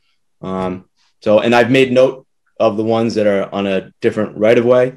Um, you know, sometimes they're the corner. Okay. Um, so let's go. Uh, I said Council Marks, uh, and then we're going to go to um, Joseph Nazaro after that. He just spoke. Oh, okay. All right. Sorry. Um, and I so Council Marks, and then if uh, if there's someone else. Um, it looks like a residence raising their hand visually. Uh, fire Tao for comment on this site. Okay, yeah, let's let's go with them, please. Hi, Miranda. Thank you. Mm-hmm. And we need each person's name and address for the record. And Miranda, if you can try to capture those for us, not just the address they're speaking at, but their home, um, their address. Hello. Hello. Hello. We're, we got you. Thank you. The name is Andrew Castanetti. And I've been trying to speak since uh, Councilor Marks spoke earlier. And uh, I, I want to say he brought up some great points. And I understand it's a done deal, it's a slam dunk, according to, to Verizon and their lobbyists and the government. Um, however, Verizon is implying or stating, and as Alicia Hunt said in today's transcript, I'll quote, we'll just have to trust it works. I would say trust is good, maybe good, but it would be much better if Verizon could place a $10 billion surety health safety bond. That would be much better. Trust me on that one because there are no guarantees in life or on life. And I can give you one example. Even if it is so safe as we speak, according to GARP. However, 50 years ago, we were painting our house inside our bedrooms. And then 35 years later, we had an issue called lead paint. So would would Verizon, with their surety, place a $10 billion bond in case there's any health issues?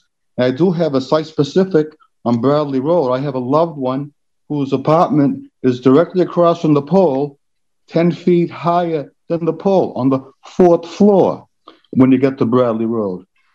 So I'm asking Verizon, clear as a bell, will they have the, the decency to put up a $10 billion surety health safety bond? Uh, I'm asking that to Verizon. Thank you, Mr. Castanetti. Thank you. Good to hear your voice. Um, Thank you. Verizon, can could we get a response uh, to Mr. Castanetti for that question? Can I also get uh, his address for the record? Oh, Clifton Street, C U S H I N G.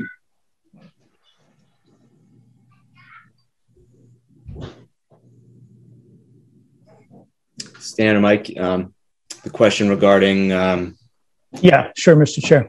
Yeah, the response is is no. And as we talked about the last time, um, local regulation on the basis of uh, health and safety effects is not permitted under the federal law. Thank you. Okay, in the name of duty and humanity and for safety, the answer is no. Yeah, we got him on the uh, record. Unfortunately. And, and I, I hope folks, you know, I'm friendly with a lot of folks around here, and I, you know, I hope people understand where I'm coming from, and I'm more than happy to continue the discussions. Why I'm proceeding the way I am. That was Mr. Castanetti, and uh, Marks also wanted to speak on this on this occasion.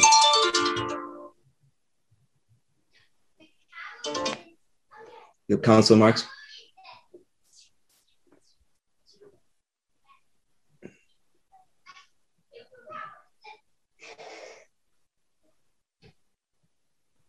Did we lose him? Uh, I'm here, Tim. Uh, I already spoke, but I would hope that you would just uh, call upon the people that have their hands raised. Okay, thank you. Yeah, I, I did plan on doing Thank that. All right, so um, uh, we'll, we'll take a few minutes here to, to get some comments. Um, so we'll go with uh, Dennis Detling, just going down the list that I got here. So we can go ahead and uh, unmute Dennis.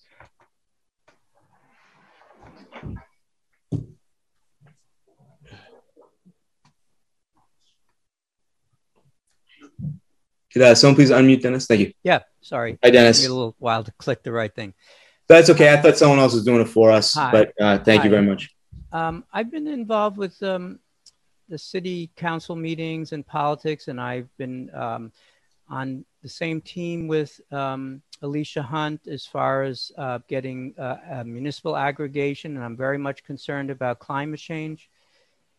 and um, anyway, I just wanted to say so I, I am concerned about two locations near me 42 Quincy and 90 North. Um, but in general, I wanted to know I have two, um, three questions actually. Um, one is why um, we dropped the, the um, requirement of uh, setback from dwellings because we have a, a, requirement for the setback from parks and playgrounds and schools. And if that's not about uh, public safety, then um, please explain that um, and why doesn't it apply to dwellings? The second question I have is why did we give up on the canister enclosures so easily? When it turns out that other cities require canister enclosures, and these are composite or whatever materials they are that allow the microwaves to go through, but they protect the wires and other um, sensitive things that are inside that um, thing. I, that doesn't seem to be right to me. And um, uh, are we following up on the liability insurance? Um, I think that's an absolute requirement. And finally, the fourth question is Are we making an effort to appeal this to the federal government? And um, these are all things that were requested by unanimous votes of the city council. And I want to know uh, whether they, I, I want answers to these questions, please. Okay, thank you. Um, I can uh, address the setbacks. So the it says the policy says that setbacks can be created, but the policy that the applications were submitted under never defined any setbacks. So that's the answer there. Um, so even if we were to, uh, if the, the administration were to create a policy that had setbacks, it wouldn't apply to these applications. The canisters, um, I personally thought, and the other committee members thought that canisters were worse as far as visual pollution goes. Um, they're these are smaller without the canisters and they're less visually obstructing um, to me. So that was the reason there. Um, and the other committee members agreed. And the liability insurance, that uh, renewal of that is part of the uh, conditions. So I, I, agree with you; it's a very important piece of it. So because it's been a year, the uh, the certificates have expired, um, so they would need to generate new certificates. Um, I believe those were your questions. oh, the uh, fourth yes. one was about whether we're doing anything about the, uh, the, the federal policy appealing to the FCC or the or President Biden or the federal government, senators. I mean, the city has the ability to do that. I'm not aware of any actions taken by this administration or any other entity in the city. Are you going to agree to that? Is that going to be? Is anyone going to make a motion for that? That it be added uh, as a as um, I assume that you have jurisdiction over this as you're the committee that's been appointed. We have jurisdiction over the policy that um, that was written by the city's administration. So um, I, I, I believe um, that would that would be in someone else's court. Not this committee is is reviewing the applications based off of the policy that was written. We have, a, um, as I said before, pretty narrow purview on this. Um, and I can't speak for other city entities. All right. Well, the the the two poles that are near my house, I don't want them, and I want to know: has anyone has any have any um, residents requested that they have these the 5G near their home? I, I, I mean, is, is yes. what is the basis of this? The basis is the uh, the federal order, uh, and oh, then the, I, I mean, I'm sorry. The locations the locations that were chosen by Verizon, do we have an explanation for that? And does that explanation include residents requesting that these these um, transponders be near them? Do they want the 5G, or would they go for broadband? I believe there are some residents who have specifically requested 5G. Um, uh, in those locations? I don't know. Um, we can we can ask Verizon to address that question. Um, and uh, I do know that there's um, um, a desire for folks want 5G. A lot of folks want it. I know a lot of folks don't want it. Sure. So um, Verizon, um, Stan or, or Mike, uh, have there been specific requests from residents to want uh, antennas in the vicinity of their home?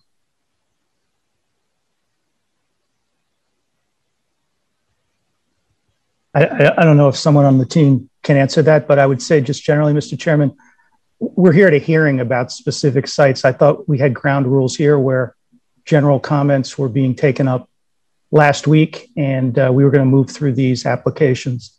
And I would request that you move through the applications. Um, we're hearing a lot of stalling going on to try to delay this, and um, we would like to get these applications through the through the committee, please. There's the response there. Uh, thank you. All right, so um, Can I get the address for the record? Sorry. Oh, Mr. uh, 120 North Street. Thank you. Yeah.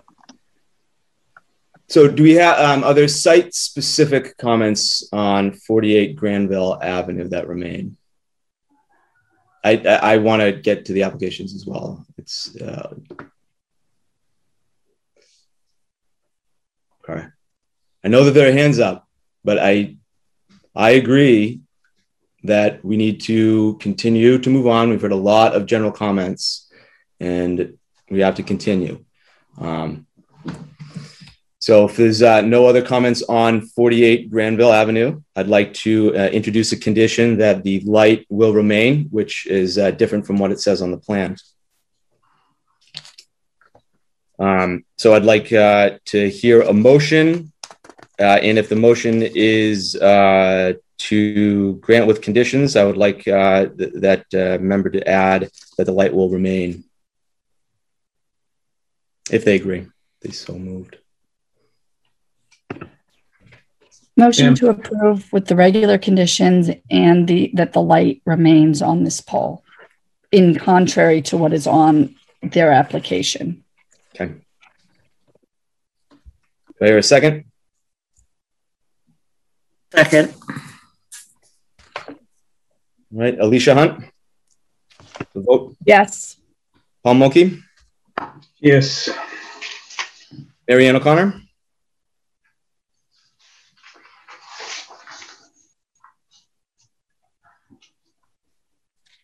Marianne?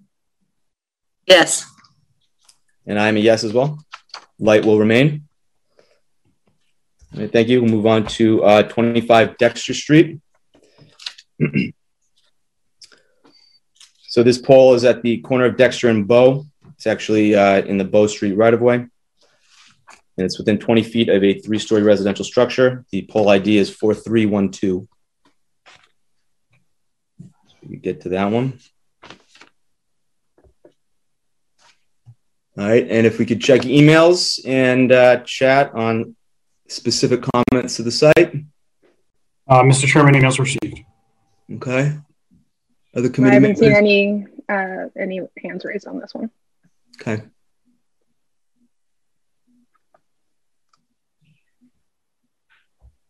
I'll wait until we get the map there. I'm still just going through the comments. I'm getting um, sort of inundated with general comments. I am going to ask people to please stop sending me general comments. I'm not ignoring questions. There's been a ton of public comment period. And you can choose your carrier. Sorry, is it the one that has the Dexter Street sign on it? I was trying to um go to ground level to see it. Uh, let me just say it here. Yeah. hmm This one here. And so this is it at ground level. That's it. Yep. Um, This one looks like they were gonna need to install a new pole. The diagrams showed uh, it going taller than that current pole is. Um, uh, top of Excuse me, the, Alicia? yep, I think you're looking at the wrong pole. I think it's across the street from there. Okay, yes, sir. Okay, thank you very much. This one? The one without the light? That, thank you. Yes. Correct. Thank you. Hmm, okay. Appreciate that. Um, so it's the current pole there is, according to this diagram that was submitted, existing top was at 34 feet. So they're just gonna they're gonna go with a pole that's four feet taller. And I just I, I'm sure that we asked this last week, and I wanted to make sure we were clear that there's no intention to extend the pole or put a topper, but rather in a situation like this, because this is the first we're discussing specifically, it would be a new pole and you would be replacing it. I can answer that. Yes, it will, it will be a new pole, And, um, you know, when we submit our applications, National Grid does their survey and they tell us that the pole needs to be replaced for, for some reason, maybe because this one was leaning a little bit. They thought a new pole would be um, needed for the antenna. Okay. So it will be higher at that point than what's currently there? It will be higher, yes. Yeah, that's my understanding of the review too. Yes, Marion, that was my understanding of this review too. Okay. I didn't have any other questions on this location. All right. Um, I can't, I can't even remember if I already asked this. Did we receive any emails on 25 Dexter Street? Sorry. I don't think we did, right? I haven't seen any um, chats or anything either. Okay. Yep. I don't see anything. Okay. All right. Do I have a motion on 25 Dexter Street? I'll make a motion to approve that with the conditions we adopted. Do we hear a second? Second. Alicia Hunt, vote. Yes. Paul Mochi, Yes. Marianne, Yes. Tim is a yes as well. 39 Albion, Albion Street. Applica- it's 39 Albion Street. Application number seven. Pole number is 4732. And it's on the corner of the uh, of William Street. And it's actually in the William Street right of way. It's within 20 feet of one three story residence and within 25 feet of another.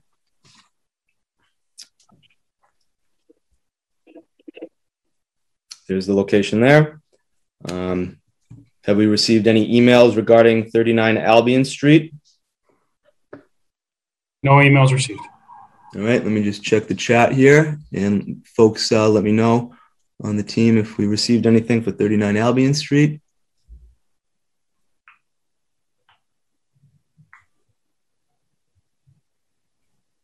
This is another one where it looks like it needs to be a new pole.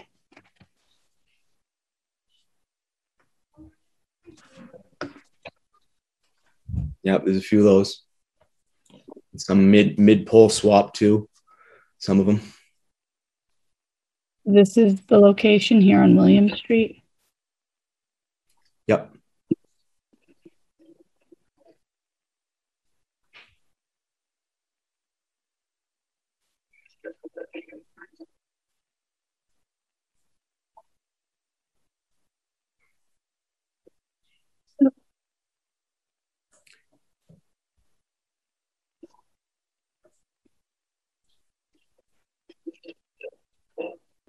All right, Dennis, I have you in for 42 Quincy and, and 90 North. I just scrolled back to the top and I see other people's too, Brookings.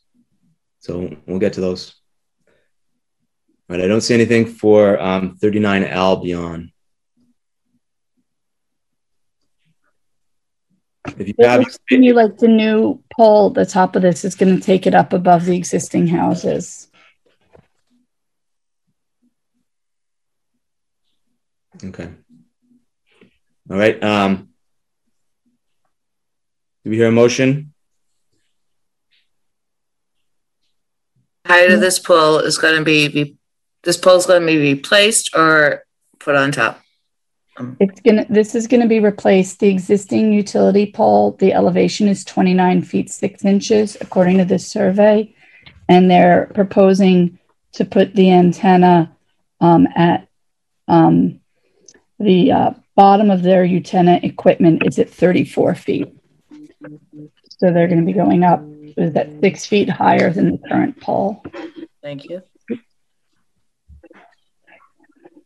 Um, um, most of these tend to be above the plane of homes, um, unless like Hillside that was on a hill. Sorry, I apologize if I'm making people a little dizzy. I just wanted to have a good view of these. Yep.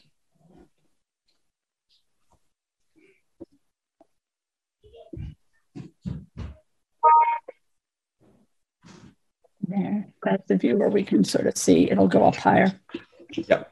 And that's one where you can see um, it probably is a new pole. You can tell just by looking at the base of it.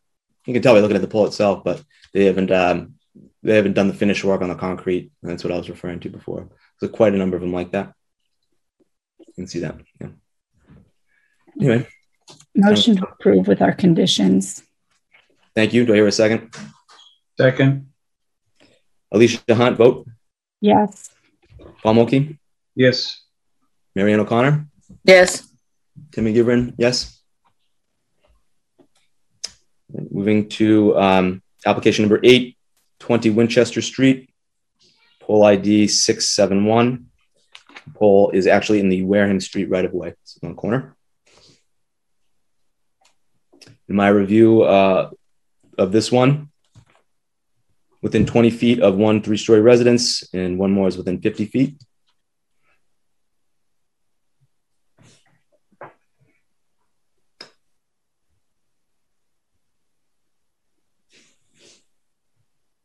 That one looks familiar. 671, yeah, that's 671. So that's the pole there. so again, that's another new pole. A lot of these are new poles. So Again, can I ask us if it's above the residence, what the height would be?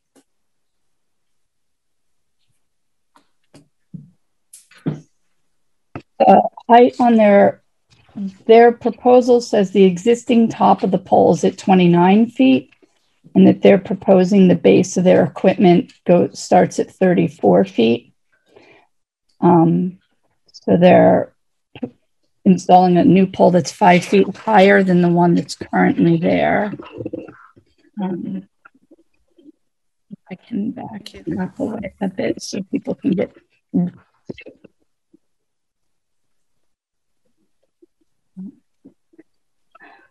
While we're doing that, um,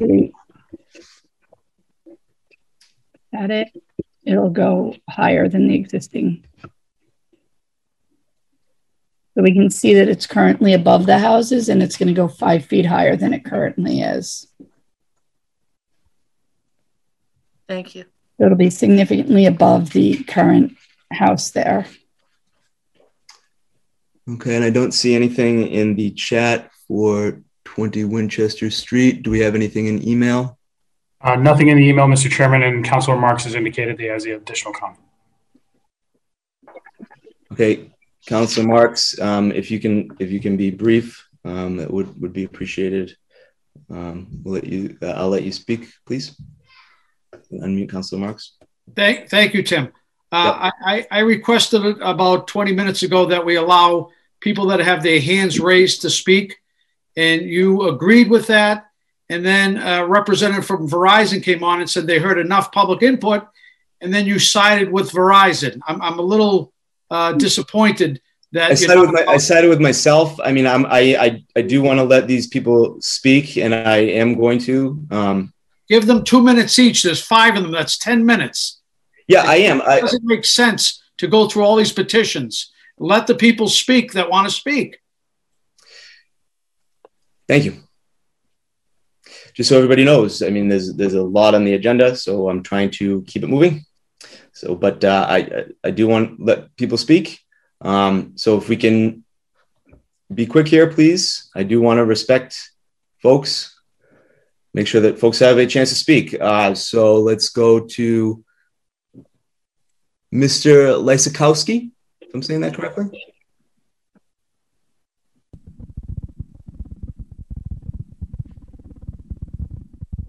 We can't. Uh, we can't hear you, Mr. Lysakowski. You are unmuted, though.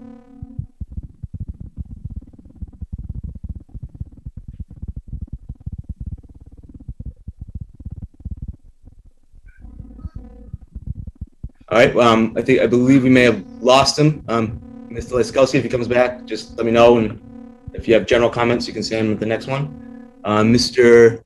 Brandis, we'll unmute you. Please try to keep it brief.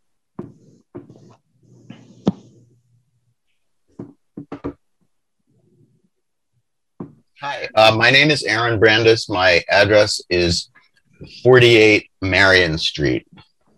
And I have um, one, uh, I have two questions, I guess. One is um, it's been my impression that uh, Verizon was having work done at their behest or in some way on um, many of the designated poles. And I'm wondering if that's true.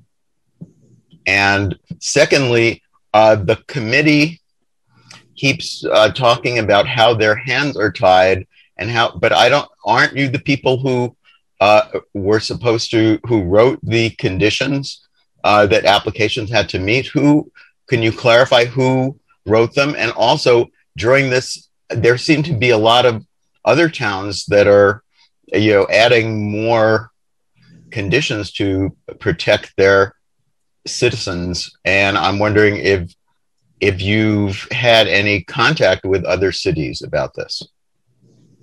Thank you. Thank you very much. The um, you can let the uh, committee members speak to their experience. Um, I've been talking to uh, quite a number of folks regarding this. Um, the policies and ordinances that other towns are operating under are different from ours. The policy that we have in place, the interim policy, was written by the um, previous mayor's administration uh, and is the one we're operating under today. Uh, right? Tim, I think I can add a little bit if, if, if you if you sure. want to indulge me just on in terms of background, in terms of the, the, the pole work. Uh, Tim's, uh, Tim is correct, and just to clarify his point, this was a policy that was developed in 2019 under the Burke administration. These are applications that were submitted in 2019 under the Burke administration. Uh, and this, these are, we, we, sought advice of counsel over the past year. Um, Mayor Lungo Koehn sought to delay this as fervently as she could.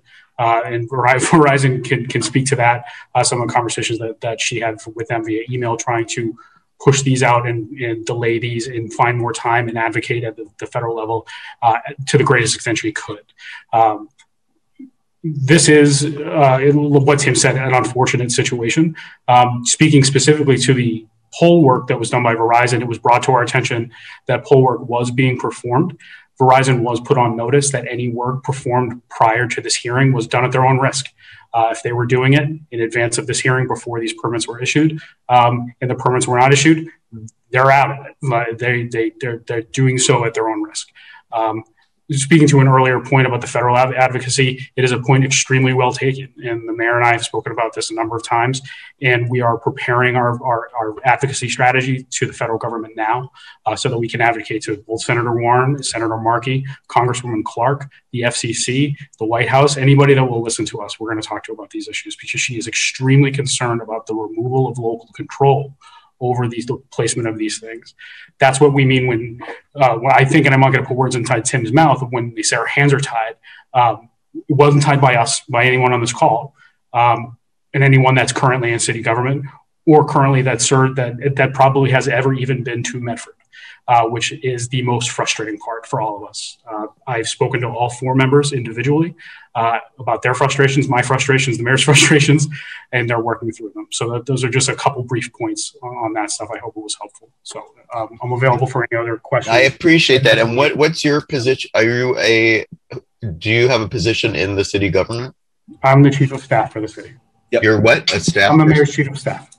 Chief of Staff. Thank you very much. I, I really appreciate um, getting some direct responses. Thank you. Sure. Thank you very much, Mr. Brandis. Um, if you could do me a favor and take your hand down, uh, folks. If you if you have spoken, please take your hand down. I will move on to the next location. But Mr. George, uh, I, I, assume a man, George Silvestro, Marilyn Jordan, uh, and um, Barbara Kendall. Um, I believe Barbara may have a site specific one. I've, I've spoken to Barbara. Um, so we're just we'll do it that way because uh, I I do want to let people speak. That is part of this, as as has been said. Um, I'm unmuting on Mr. Silvestro. Um, uh, okay. Oh, okay. I, I, wanted to do that the next the next one. That's okay. Oh, Miranda. sorry.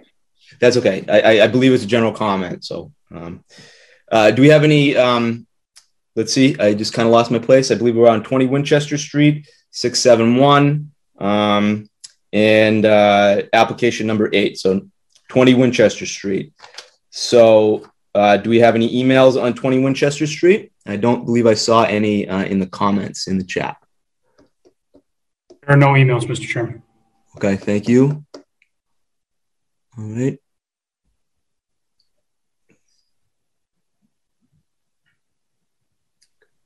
All right. And thank you everybody for your general comments, um, but it's making it more difficult for me to get the uh, specific ones. Okay. I I don't see anything in the chat for 20 Winchester Street. Um, and that's, uh, do we have that one on the screen? This Wareham. Yes, that's my belief that that's, Okay. we're looking at it from a distance to see its comparison to the building. Thank you, thank you. All right, I'm on track now. Yeah, we did, all right, we did do that. Okay, so we're ready for a motion. At the, uh, Motion to approve 20 Winchester Street with our standard conditions. right, do I hear a second? I'll second that motion. Okay. Uh, and, uh, we'll vote. Alicia Hunt, Yes. Paul Mochi, Yes. Mary Ann O'Connor. Yes. Okay, it's approved. Conditions. All right, next one is application number nine for Colby Street, pole four four three five. And I do know that somebody wanted to speak on full for Colby Street. I, I believe it was um gentleman who spoke a couple uh, couple times back, so we can get him back on. Yeah, Uh, Mr. Nazaro. Yeah, but before we do that, um, my review, uh, there wasn't any three-story residences within 60 feet, uh, and it's at the corner of the Tufts Science Building on Colby. Um, so with that, uh, we'll go to site-specific comments. Anything in the email? Just check that first. Uh, there were a number of emails received, Mr. Chairman. Uh, I'll read them in uh, several, I'll read them in chronological order as they were received. Um, and I apologize if I um, mispronounce anybody's name. Uh, Sharon Sue uh, in an application regarding concerning about um, additional studies uh, definitively proving the safety of small cells. And that application nine is adjacent to her house with young children, with, and she's concerned about the constant exposure. Uh, she did send two emails to that to that uh, general effect. Uh, another email was received from Sharon Wong. Additional scientific studies um, regarding like young children at home all day. I'm not sure if this is the same individual um, uh, based upon the, the, the context of the, the email. Uh, Mr. Nazaro also uh, emailed a number of times regarding his property at 9698 Princeton, opposite the pole. Um, and he uh, stated that he was well served by the legacy service of 3G and 4G. And he uh, had some comments regarding uh, some of the other uh, comments that were made previously. Um, stated that 440 scientists have now signed the 5G appeal and have serious, he has serious health concerns uh, related to 5G and uh, restated that the health of the community is the most basic protection. Um, final email was again from Mr. Nazaro, um, concerned about the uh, pole placement uh, that was that was there and the structural sa- the structural integrity of pole 365 outside of Fort Colby. That's the extent of the email. Uh, and I did get there was a confirmation in the chat uh, that emails uh, from Sharon Sue and Sharon Wong uh, were from the same individual. Okay. Um, So that pole is one that will be replaced. The existing pole, according to the application, is the top of it is 33 and a half feet high. And the new top of pole would be 38 and a half feet high. So it'll be five feet taller than the existing pole, um, which looks like it's going to, again, put it significantly above the other houses and would address any instability issues of the existing pole because it will be a new one. And um, does um, Mr. blanking on his name, the gentleman that wrote the e- email and said he wanted to speak on Colby, does he want to? Yeah. Is, is has he made his Yeah, point? yeah. So does he like to speak? Yes. Okay, okay. Hello. I don't understand why there are no setbacks for the playing fields. People in their houses won't be exposed to the millimeter wave radiation. People out in the street will be. The pole I thought was at the other end of the building where the door opens. That's for Colby Street, but it's the far end of the building by the playing fields. One end of the building, the kids stand out there and smoke, so they'll be irradiated. The other end of the, the, that street, the kids are out there in the playing fields.